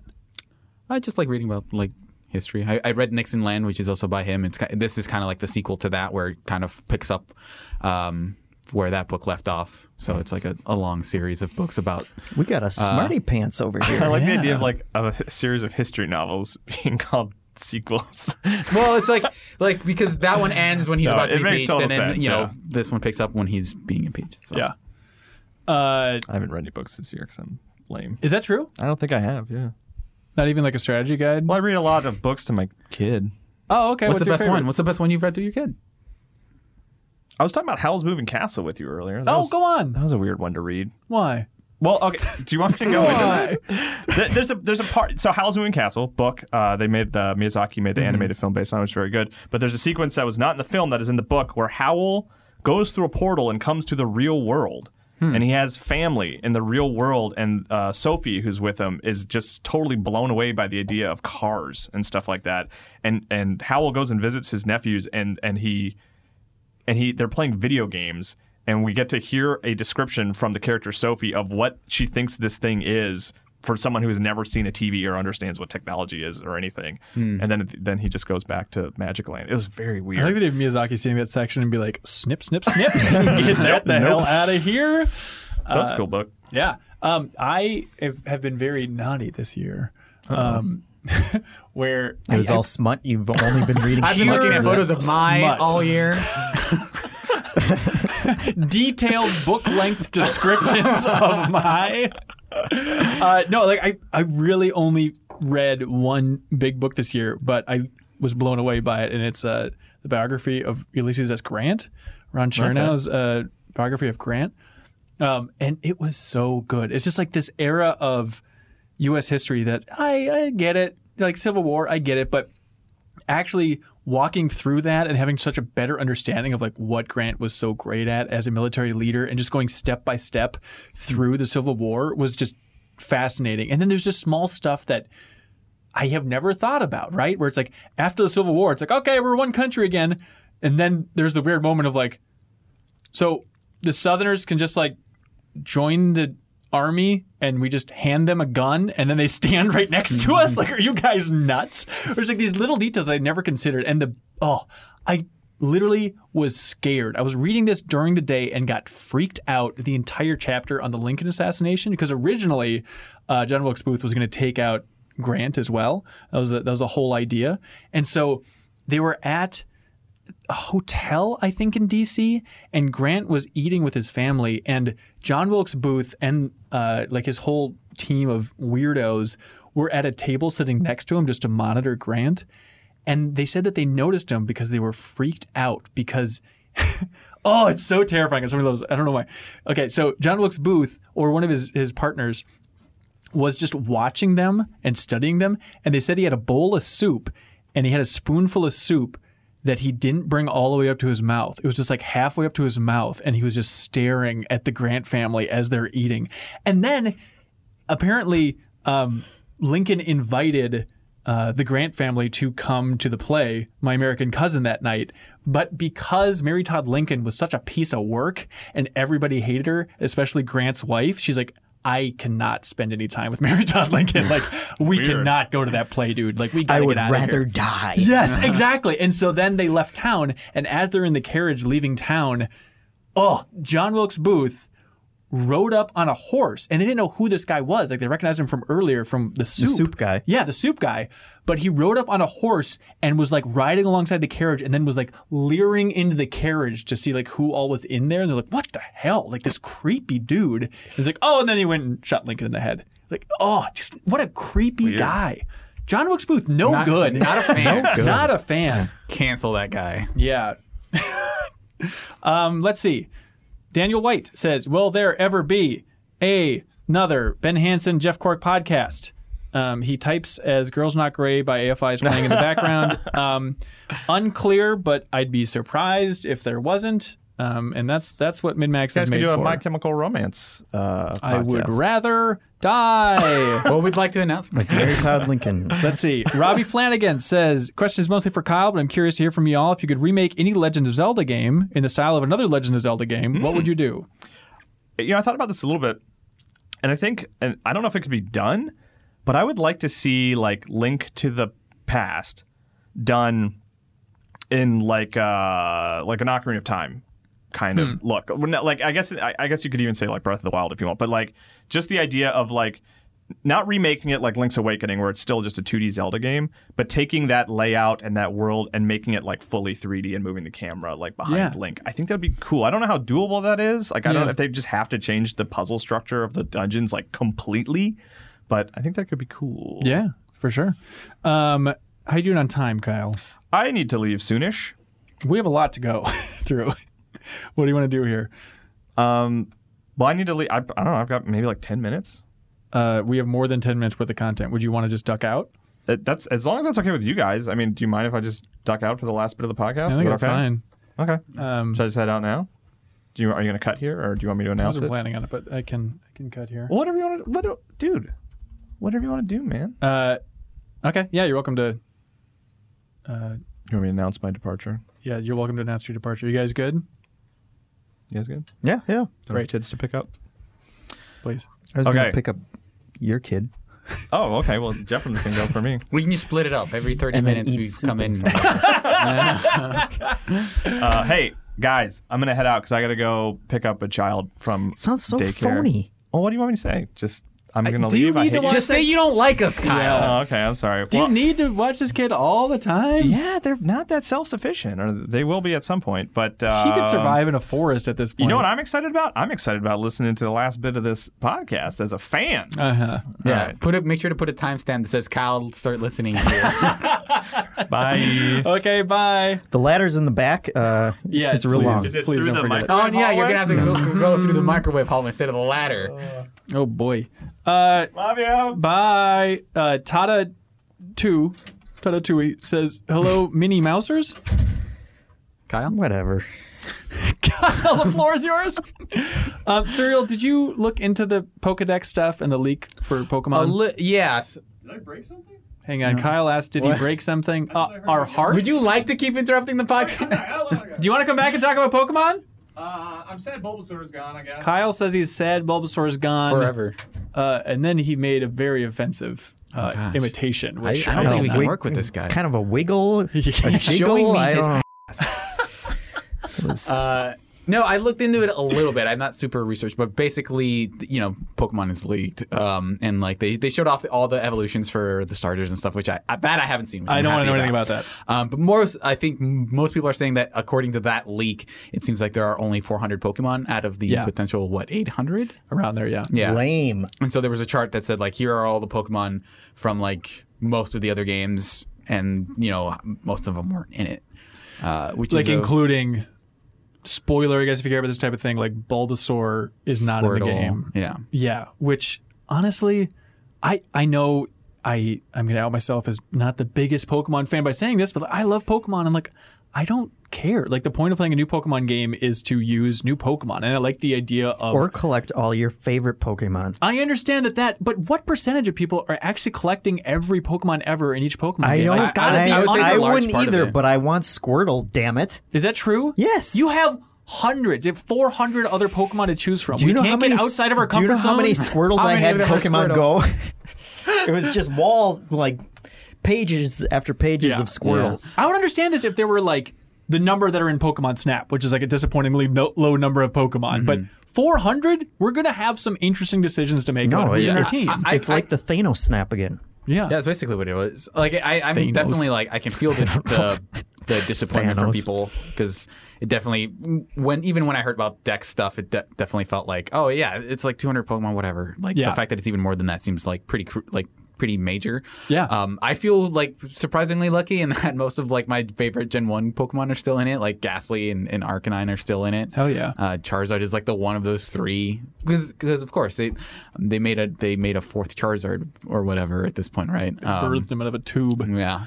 Um, but like even then, I think I would like when I played Sun and Moon. I think Growlithe was like the only Pokemon from Gen One that I kept. Like everything else was like fairly new, if I remember correctly. Maybe Politoed. I think I had had one of those. But um, yeah, I, I guess I don't mind using a bunch of new Pokemon. But the more of this gets out, the more I'm just like, yeah, the, it. I, I understand if you're bummed for sure. Yeah. Like I, I'm the kind of person who d- who doesn't really isn't going to be super impacted by this, but if the whole point of that series is to collect as many Pokemon as possible, and Yeah. they're giving you less Pokemon to collect, to collect, like even if it's like a huge work like horse issue for them, like I can totally see why people would be disappointed. A That's horse issue? workhorse, like uh, of the fact that they have to put so much effort into animating them or, or whatever it is that they said. Like it seems like, yeah, I, I totally understand the the sentiment. Yeah. You're right. You're much more reasonable. Yeah. I understand it. It's just, I don't, it doesn't bum me Right. out Personally, I'm about not that super game. affected by it. No. because I'll just pick whatever new Pokemon they have. But Yeah. yeah. Uh, Siraj says, Hey, Min Maxers, this is Siraj from Houston. Hello. Um, oh, been listening since episode zero. Congratulations. All right. I used to work as a Japanese translator at a certain notorious airline company that starts with a U. Before getting that job, I used to watch conferences like the 2017 Switch reveal and the like and complain about how bad the translations were while not really knowing how live how hard live translation was until I had to do it myself. My question is, do you guys have any interesting memories with any translators that you've worked with throughout your careers? Uh, they're all saints, especially when you're trying to do a jokey video like a rapid fire or something that they have to translate jokes is just it melts some of their brains, but the ones that can do it well, it's just awe inspiring. It is like literally a superpower when you go to another country and you have a translator you have to just look for for all support. Um, and so they're they're heroes. They're the real heroes out there. Yeah. That's right. I remember that time we went to the, on the Sekiro cover story, and we went to the we went to dinner with a bunch of Jap- Japanese developers and the translator, and he, Oh was, my he, he God. did so much work that conversation, Yeah. that, that entire dinner. And it's supposed to be him just relaxing, and instead it's like, Yeah. oh, I cannot turn my brain off, and also I can't eat my dinner because otherwise it is awkward silence or uh, some Yeah. fun game of charades with these developers. you know, He's the bottleneck. Yeah. that Yeah. everything has to go through. on this last Pokemon trip, um, David is an amazing translator. If you've seen any E3 presentations or interviews with the Pokemon devs, you probably have seen this bald David guy in the background, shaved head, I should say. Um, and he's incredible. And I love that I was kissing his ass about what, what a good translator he was, as far as I could tell, on that Pokemon trip. And then somebody brought up like how amazing he is that like even in the translation community, it's like he is well regarded, even like from Nintendo. And Nintendo's like, oh, that Pokemon translator is great because you know Pokemon Company is a separate entity, um, and they specifically point out that at E E3 2016 there was the Pokemon Go panel where they had like you know the president of the Pokemon Company, Miyamoto. Uh, obviously, they had like you know folks from Game Freak there, so it was just there's probably like eight different developers. Most of them only spoke Japanese, and they had to conduct this panel. And he was the only translator, and so he was translating everybody's answers, but then also all the English into Japanese, all at the same time. It was all going through him. And somebody brought it up on that Pokemon trip because like it's rare that somebody will comment on the translation, but I went back and checked it just today, and it's true that like there are so many comments on that video of people who speak Japanese just going like, "Holy God, that translator!" Like I've never seen somebody work that fast and be that accurate and good. He's like one of the people that can see the future in Minority Report, where it's just like all streams through. him. Yes, it really is. Yeah, it's wild. Um, let's see. Oh, Grizzled Gaming says you can file this under the getting better category. I know that Serial has lost a lot of weight, but I didn't realize how much until I recently saw an older video he was in. I was hoping he'd be willing to talk a little bit about it, like how much he lost, how long it took him. Uh, depend. Like it's been ongoing for a while. Like he- since even before. Like he- I was in the middle of that loss while during that first video. Even. I'm sorry for your loss, by the way. Yeah. Thank you. I, I cherish it. Um, I don't know. What do you? What exactly did did he want to know? How and why? How'd you do it? Uh, I just mostly st- like I, for a long time I was on keto, uh, and then uh, I basically just kind of a because the thing that I wanted to build up when I was on keto is just like having a habit of like eating like healthier foods more regularly and just like not having like the temptation to eat you know a bunch of fast food and stuff um, and then the the biggest thing I did was move here like that that definitely helped because you know when you're when you're in charge of like what am I going to put in my environment you start thinking a lot more about like oh the reason I don't actually like I, I'm not usually all that hungry that much it's just like food happens to be around Yeah. um, and so like I just made a concerted effort to not have like a ton of like snacks and stuff and it's like I'm only So you're desperate to try and get away from snacks. Right, like that. That is Uh-huh. that is that is a- Perfect. yeah, uh, Thank you for supporting our Patreon. yeah. Uh, but like, I mean, b- even with that though, like I made it. I, it's not like I stopped eating like f- you know snacks or like sugar all entirely. That's the thing, It's- because like, yeah, you go out to eat on work trips or whatever, and like you're stuffing your face, you're getting whatever. Well, like, uh, but I do like that. I make the exception of like,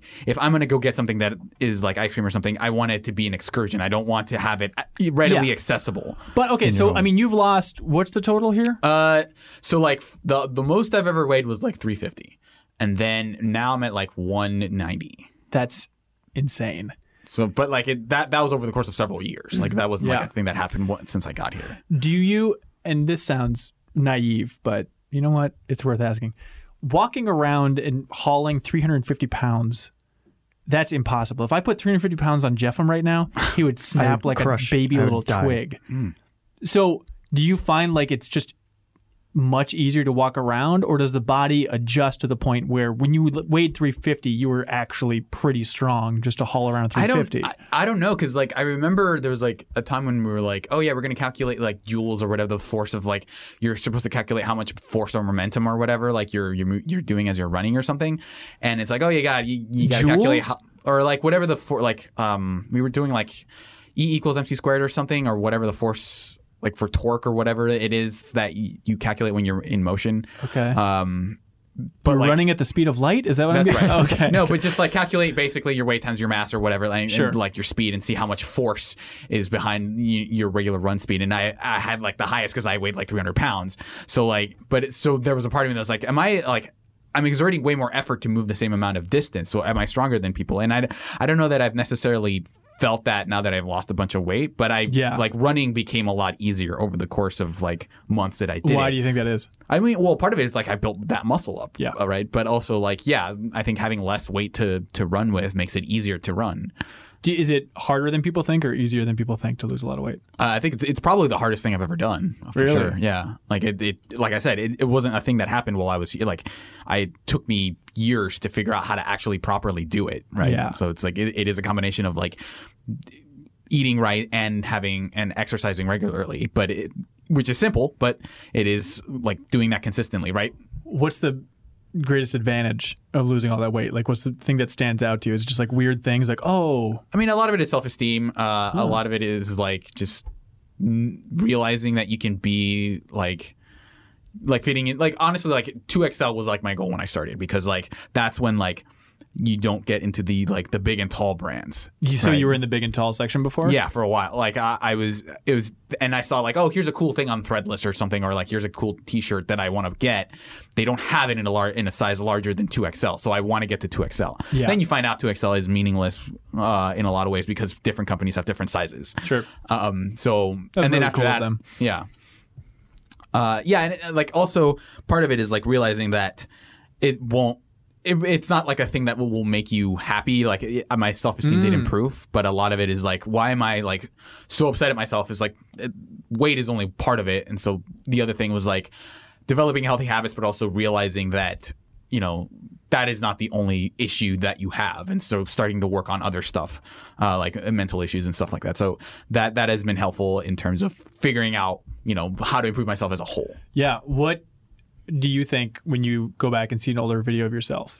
I it is a little weird because like part of me uh, is a little like. I- I, I bought into the idea that like oh you have to you have to be thin to really feel good about yourself. Like I Mm-hmm. don't want people to, for this to take away and say like hey if you're overweight like you should feel bad about yourself. Right. So that's the thing that I kind of struggle with is like am I perpetuating that that idea? Yeah. By like losing a, a ton of weight. Uh, and c- because when I told myself like yeah I- a lot of it is because I want to feel healthy. I don't want to like f- like breathe heavily like most of the time which I did when I when I was like 350 but like uh, I also want people to feel comfortable in their bodies and a part of it was like coming like meeting myself halfway of saying like yeah I'm, I'm gonna lose weight but also I want to take steps to feel better about myself as a person um, so like I struggle with a little bit of that because I remember uh, a while ago I listened to that This American Life episode uh, where they talked a lot about weight loss and there was the you know, the story of the person who lost a whole ton of weight and then realized that they were happier when they were before they lost weight because they weren't as self conscious about it and weren't Oh, that's thinking interesting. about it.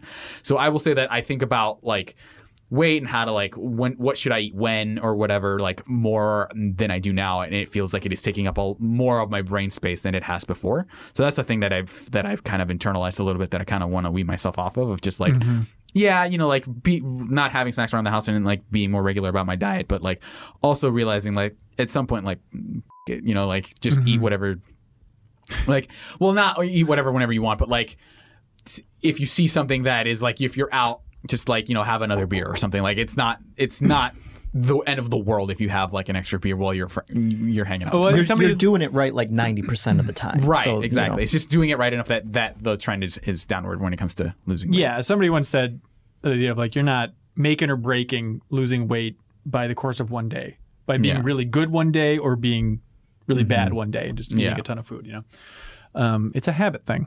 Uh, you ready for a doozy here? Thank you for sharing, by the way, sir. yeah thank you Uh, Joe Juba wrote in Oh, that guy? and said, "Hey guys, if you think it would make the show better, I have a game for you." Who wants to kiss me? Uh, he says, That's not a I've, game. "I've provided each one of you with three possible headlines for an actual article you published at Game Informer back in, for some reason, the year Oh. Mm. feel like- 2016." kind of should have been here for this one but okay yeah. Can you tell me which one is the correct final headline and which ones are made up? Mm. um, okay Jeffem, No, I can't. the headline for your bravely second review is it a grind of a different color saving the world again and again or that familiar feeling God, this is Bravely impossible. second God, review. that, that feels like something, and that's only like three years ago. yeah Oh man, I have no idea. A grind of a different color. What were they? saving the world again and again or that familiar feeling I feel like that familiar feeling is like the worst one, but also f like because of the context of the question, it makes me want to pick that one, not knowing the actual answer. Is he sure this is this was my this review? is your review because joe juba was kind enough to not include the correct answer so i had to go back and look at all these to actually find what the right answer was um.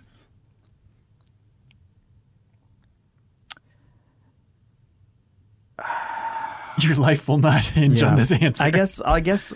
I'll say it should be a grind of a different color. It is a grind of okay. a different color. I was smart back then Way too. to go. All right. Surreal, your review for I don't even I mean the biggest review for 2016. Mm-hmm. Here they lie. is it Undead on Arrival, a surreal nightmare, or scary for the wrong reasons? Uh, I think I do remember. I think it is a surreal nightmare. It's a surreal nightmare. Way to go, Because surreal. it sounds like surreal. Yep. Is that yeah, you always Same- kept slipping in plugs shameless for your self-promotion, name. yeah. for my name, yeah. Yeah. Um, this one stumped me. Uh, ben Hansen's Game Informer show excerpt on YouTube. Oh, I'm glad that it came up for something for Yep. you too. Is it why Horizon Zero Dawn is so exciting? Why Prey is so exciting? or why Breath of the Wild is so exciting? Is it all of the above? That'd be really funny. No, I had no idea. I had to Google these one by one. Uh, I'm gonna say well. So now we're guessing on yours. Yes. Horizon. It was why Horizon Zero Dawn is Hmm. so exciting. What a bad name for You know, a YouTube sometimes- excerpt. Knowing you, I, f- I would it, like Breath of the Wild would have been why Breath of the Wild is a 10 out of 10. Well, sure, but I think this is from the cover story impressions. Oh, okay. Mm, I think that's why he chose those three. why. I see. Anyways, good times. Thanks, Joe. Uh, Dakota Sal Salmaron Salmarillion uh, says, "Hey everyone, now that tabletop gaming will be included in the content, thanks to everybody donating at Patreon.com/minmax. Uh, what's everyone's favorite game? I've heard that Hanson definitely enjoys Avalon, but is it number one? Contrary to what you heard on the Game Informer show, Avalon is not my favorite tabletop game anymore. is your favorite? It was for a long time. Like I loved Avalon. I still love Avalon. Then, uh, for a while, it shifted and was code names.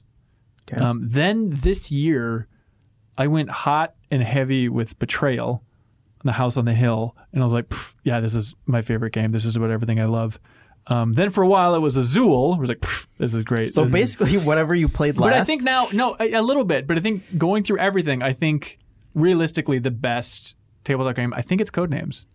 I think that is just one of the smartest designs you could ever come up with for a group game. yeah, Uh, Jeff, what's good. your number one? that is an impossible question. Uh-huh. and I had to look through because a lot of games I've only played once or twice, and so it, it feels weird to call it out as the best one. So this is slightly random, but I would I would say at this point I'm gonna go with Camel Up.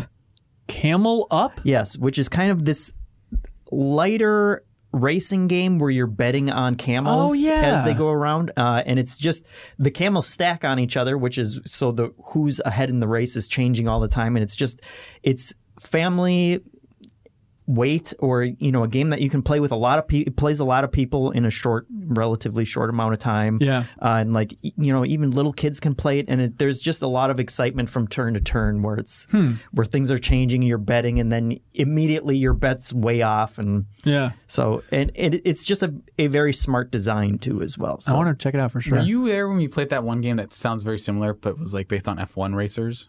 downforce Yeah. yeah Is that similar? It- a little bit uh, like that one i think there's a little more strategy in it, it it's not you know like literally your camel a camel can go from last place to first place in a, single, turn. and so Okay. Hmm. that one's a little kind of wackier but Okay. but kind of a similar thing yeah where you're where you're trying to bet on different cars I've been meaning to ask you um, a long time ago on Letterman. There's this clip I saw once where he had like a posture expert on, um, and she was looking at his posture, and she goes, "Have you ever had the the hump of a camel?" And he goes, "I don't know about that, but in college I was pretty good." Is that a good joke or? I, I guess Okay. All right. Serial, do you have that's, a number that's a one favorite game? letterman joke let's say that I think, uh, yeah, I, I'd probably have to go with Conan's as well. Just 'cause I, Avalon, the, the more you play it, the more nervous it is to start playing because it's like it's gonna be a whole like I can Mm-hmm. a see whole I can thing. see the tragedy coming of like someone being mad at each other and people being like, I was telling you the whole time. Mm-hmm. Yeah. So it's like a very it's not a game that I'm always in the mood for, you know. Yeah. But It is amazing, like playing it with every intern group that went through Game Informer. Uh, like I'd say, it's genuinely bad vibes. Forty percent of the time, were people leaving at the end of the night, where it's Yeah. like, "Well, I love man, not, that's the not game." like Yeah. people hate each other, but just be frust- just like Yeah. having this general sense of frustration. yeah, Uh, but uh, well, I, I was not any part of like people being like like legitimately pissed at each other from, Yeah. from what I remember. But some of those are like, man, God, I could have done, I could have, I could have done something. I could have done Yeah. something. When I when I first started getting into tabletop games and playing with my wife, I didn't like I bought a lot of those kind of hidden role and hidden traitor games, Yeah. not realizing that like not everyone is into that and having you lie to your face, you know, Yeah. and especially not my wife. it's hard on relationships Yes. for And sure. So But- I switched some games, but I still I still enjoy those. I yeah. love one of my favorite things for playing so much Avalon is with couples. It's just like it feels like a cheat code in Avalon because I won't see anything, but just like when the couple's like, nope, this is even another like. Nope, no good. They're lying. It's like, what? Are you sure? It's absolutely. And if I know I can trust that person, it's like, okay, thank you for revealing this. Cause, like, you know, I, I know when I've played with a girlfriend is always just like, oh my God, this is going to be impossible. Please don't tell anybody that you can clearly see that I'm lying right now. It's just amazing how you have that extra insight. Uh, Alexad- Alexander Dunbar, Dunbar says, uh, would you guys ever consider doing a D&D campaign stream? I think since you no longer are associated with Game Informer, you can now branch out into more than just video games. Yeah, we can. Um, I saw somebody say like, hey, save D&D for like a hundred dollar tier and keep it this exclusive thing, where it's like I don't know. Um, I wouldn't rule it out. Do you? When's the last time you played D and No, D? uh, not for a super long time. I've only Yeah. played a couple games in my life, and I would be into that. That would, I think, that would be super fun. But we would Yeah. have to get someone who would know how to be Yeah, I- a I, if dungeon we master. were gonna do something like that, I wouldn't want it to just be us messing around. I'd want someone who who knew what they were we doing. have to get be- Miller. yeah. I mean, or yeah, something like Miller that. would be great. Yeah. I'm playing right now, uh, and my friend's the DM, um, but it's his first time being the DM, and he's just overwhelmed by the amount of work it is. Where it's like it's fun, but holy god, is it a- Yeah. a lot of work? So, uh, not being able to do that myself, it seems like a tall order to be like, hey, can we live stream you being the DM Mm-hmm. and probably having only D and D nerds who are really going to critique everything you're doing, Yeah. watching it, and then also put in, you know, uh, 20 hours of work a week just to build Yeah. Mm-hmm. this campaign. Like it's a lot to ask, but yes, obviously that'd be a dream come true if we Yeah. eventually did that. I think Yeah, it'd be super and that's fun. I think that's why none of us would feel comfortable Yeah. being the DM on it. You like Yeah. you would have to have experience, but if we could find someone who would yeah, who would be into that too. for sure. Um, also, I I just don't really like fantasy stuff. Like it's fine, um, but it was you know I think last time I was playing D D and D I was like oh, what universe would I be most into? And it's like a Jurassic Park D and D campaign. Like you kidding me? Like that would What- be a dream come What true. would that be though? just the same thing. You're just in the Jurassic Park world on the island, You're different just roles fighting and stuff. dinosaurs. You're doing whatever you want to do. Yeah. Oh, you're trying to get off the island, right? Okay, I'm sure someone has probably made that. Oh, I'm sure. Yeah. Millions of people have played it probably at this point, right? Just I've never seen it, but being new to the world of D and D, that was just Hmm. That an is a epiphany. taller order to find someone who's willing to be a DM and be like, by the way, you, you have to do our Jurassic Park fantasy now. Good luck with that. and do the dinosaur roars. yes. The licensed dinosaur roars. I want them to come out Mm-hmm. Yeah, of your mouth. They have to sound accurate. yeah. What if you just did like a really long campaign of Monopoly, but it was like we used Monopoly as the base, but it was like a whole D and D campaign where everyone was like, "I'm embezzling here," and I'm like trying to like if we just complicated the rules of Monopoly even more, or if, or Right. if we, we could just play Sorry and have it be from a Oh, the Sorry universe. yeah Mm. that Sorry universe. uh, was it? I think it was in the extra live stream. Somebody just, I think it was probably Reeves, was joking around about how Go Fish was a sequel to the game Go. just the idea that they're in the same universe of tabletop games is just such a funny idea. It's like, it's like yeah, the idea that Go really jumped the shark with creating Go, Fish Uh, as a variant. Go what? Go what? Uh, Wes Bates says, Hello, Minmax crew. Here's a fun game I call Notable Quotables. See if you can guess the game character from the following quotes. The first three are a bit tough. The final quote is a softball. If you can't get it from the first ones, enjoy. This is Wes Bates. Are you ready? Ready. Oh, boy. Ready? Kyle, we need you to buzz in with Ki- your name. Kyle. Kyle! Daughter, get in! My Jetson's car is running out of gas. Um, all right. Don't even try, Jeff. I'm for this one. Serial, this is for you. Okay. Man, you guys are the best, stupidest group I could ask for. It's Character quotes from a game, all the same character. Well, everybody wears a mask deep within their heart. At the very least, I'm more admirable than some carnal blonde monkey. Is this like some persona crap? Yeah, that's sort of where I was going. I was thinking. Don't call me a cat. Oh, it's uh, Morgana. There we go from Persona 5. Oh, we gotta get the character. Yep. I was gonna guess Ryuji until you said the cat thing. Also, hey, uh, we're uh, we love games around here. If you ever call it Persona crap again, I will tackle you across I've the tried. table. I've tried. Okay, I actually reviewed one of the Persona games. did you really? Yeah. Do you Uh, like it? It was on Vita. Oh, Golden. Yeah. I don't know. It was a, Persona- You it don't was know. a remake of one of them, Persona never- 3 remake. Oh, Might have been really? Something like Persona that. 3 Portable. Huh. What- May- maybe it the was- maybe it was was, PSP? the color scheme blue or yellow? Get out of here. I, I enjoyed it. Is the Okay. long and short of it. I I didn't I can get tell into from Persona the, from the Five. terms of Yes. affection you use for Sorry, the series. I should not have said Persona You're crap. fine. hey, I'll have to bleep that out. No, I say crap all the time. It's fine what you said. It's fine. I wouldn't have used that word choice, but it's fine what you said. Okay. I don't know what's going on. Anymore. I do like the cat too. He okay? doesn't think it's I like the fine. cat. He's going to resent you forever. This Fate relationship is falling apart. Fate is another lie told by the gods. Nothing is written that cannot be unwritten. Oh gosh, I feel like I know this. The cycle ends here. We must be better than this. Oh, it's uh, That's an uh, Overwatch Kratos. character, right? There we go. Kratos, Kratos? from God of War. Sit down before you fall down, Jeff. Boom. He's He- an Oh, Overwatch that- character. though. That God of War crap. Boy. I actually read one of those God of War games. I think it's on PSP. He who controls the battlefield controls history. I'm just a man who's good at what he does. Killing. Jeff, um, don't try. All right, sorry. I like this game where Papa isn't allowed to participate in most of it. Uh, I'm going to flip these because I think one's more recognizable. I'm no hero. Never was, never will be. Is it me- is it Solid Snake? It's Solid Snake. There we I, go. I was I was trying to determine whether it was Big Boss or Solid Snake. Yep. Tough, tough quiz. So, you want a piece of me? Literally? okay, bro. Come and get it if you can. Flock off, Featherface, or you can stick around and find out the hard way. Is this like Kazooie from Banjo Kazooie? I don't know. Very telling that's your guess. I should have saved you. I should have been the one to fill your dark soul with light. Let's rock, baby. Oh, is it Dante? There we go. Killing it, Surreal. Ooh, this is tricky. I don't know if you'll get this one. oh, great. I don't, I don't know I'll if it's... see myself out. I, I assume Is both... Jeff allowed to play this round? yeah. Ooh, actually, this is just Jeffem. Because I don't think... Well, no, you can play it too, Surreal, but I don't think you finished it. Uh, hee hee. Nothing beats the sweet music of hundreds of voices screaming in unison.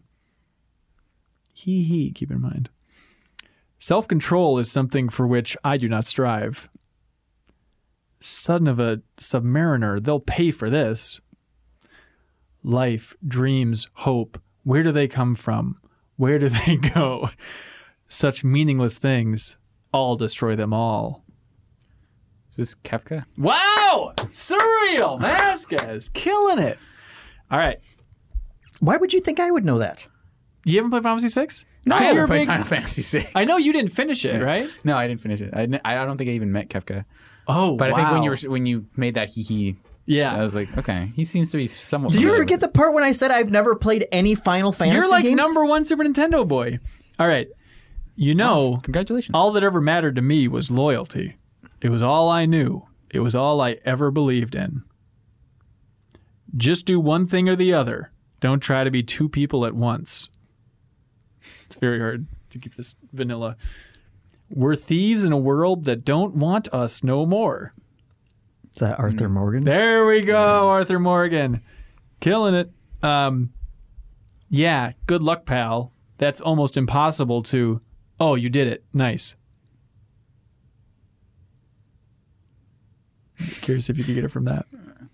I, I I remember. I very vaguely remember, but the character's not coming to me. Oh no, it's not that bad. Look, I have my own bucket. Great. Power's out and a girl's trapped. I swear to God, if there's a zombie around the next corner. And the last one. No, no, no, no, no, no, no, no. I have no idea what the hell Is you're it doing. uh, Peter Parker from Spider Man? No? Close. I thought. What if I reframe Spider-Man it- was the first one that I thought. What if I frame it to no, no, no, no, no, no, no? Shia LaBeouf. Close? No, uh, Nathan Drake. Nathan Drake. there we go. Very good. Uh, hey, thanks to everybody that left a comment on our post at uh, patreon.com slash minmax to wins. Uh, we appreciate it. I think these community email segments are going to be really long. This is There's going to be this the, much the whole feedback. podcast. What are we yeah. at in terms Uh, of recording? We're at computer frozen. Um, Oh, okay. okay. Are you ready for this?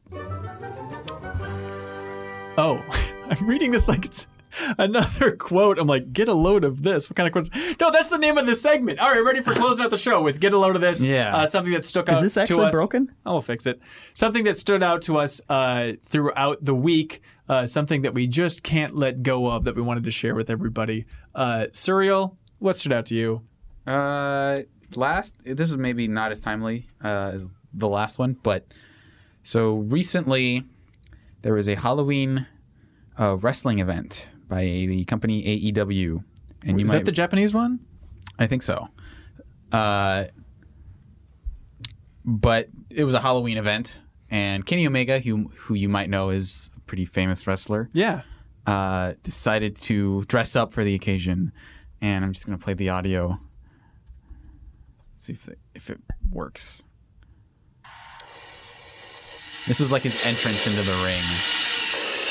So there's there, it- there's some, uh, a, a lot of drama uh, about like oh they're, they're- this is part of the the wrestling storyline of them trying to lure him into the group uh-huh. of like the of the bad guys.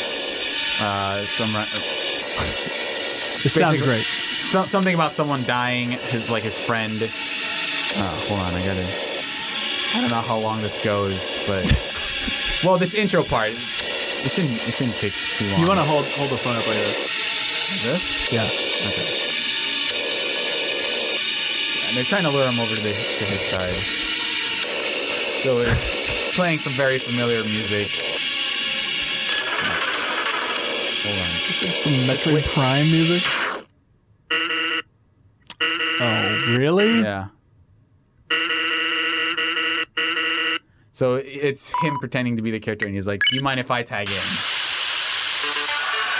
And so they played the Megalovania theme in this huge arena From But- Undertale. yeah, but my favorite part is is is the announcing, is the is the announcer having to. From to Winnipeg, Manitoba, Canada, weighing 215 pounds, is El Mega Campeón de Triple A, Kenny he's like, he's like- Omega!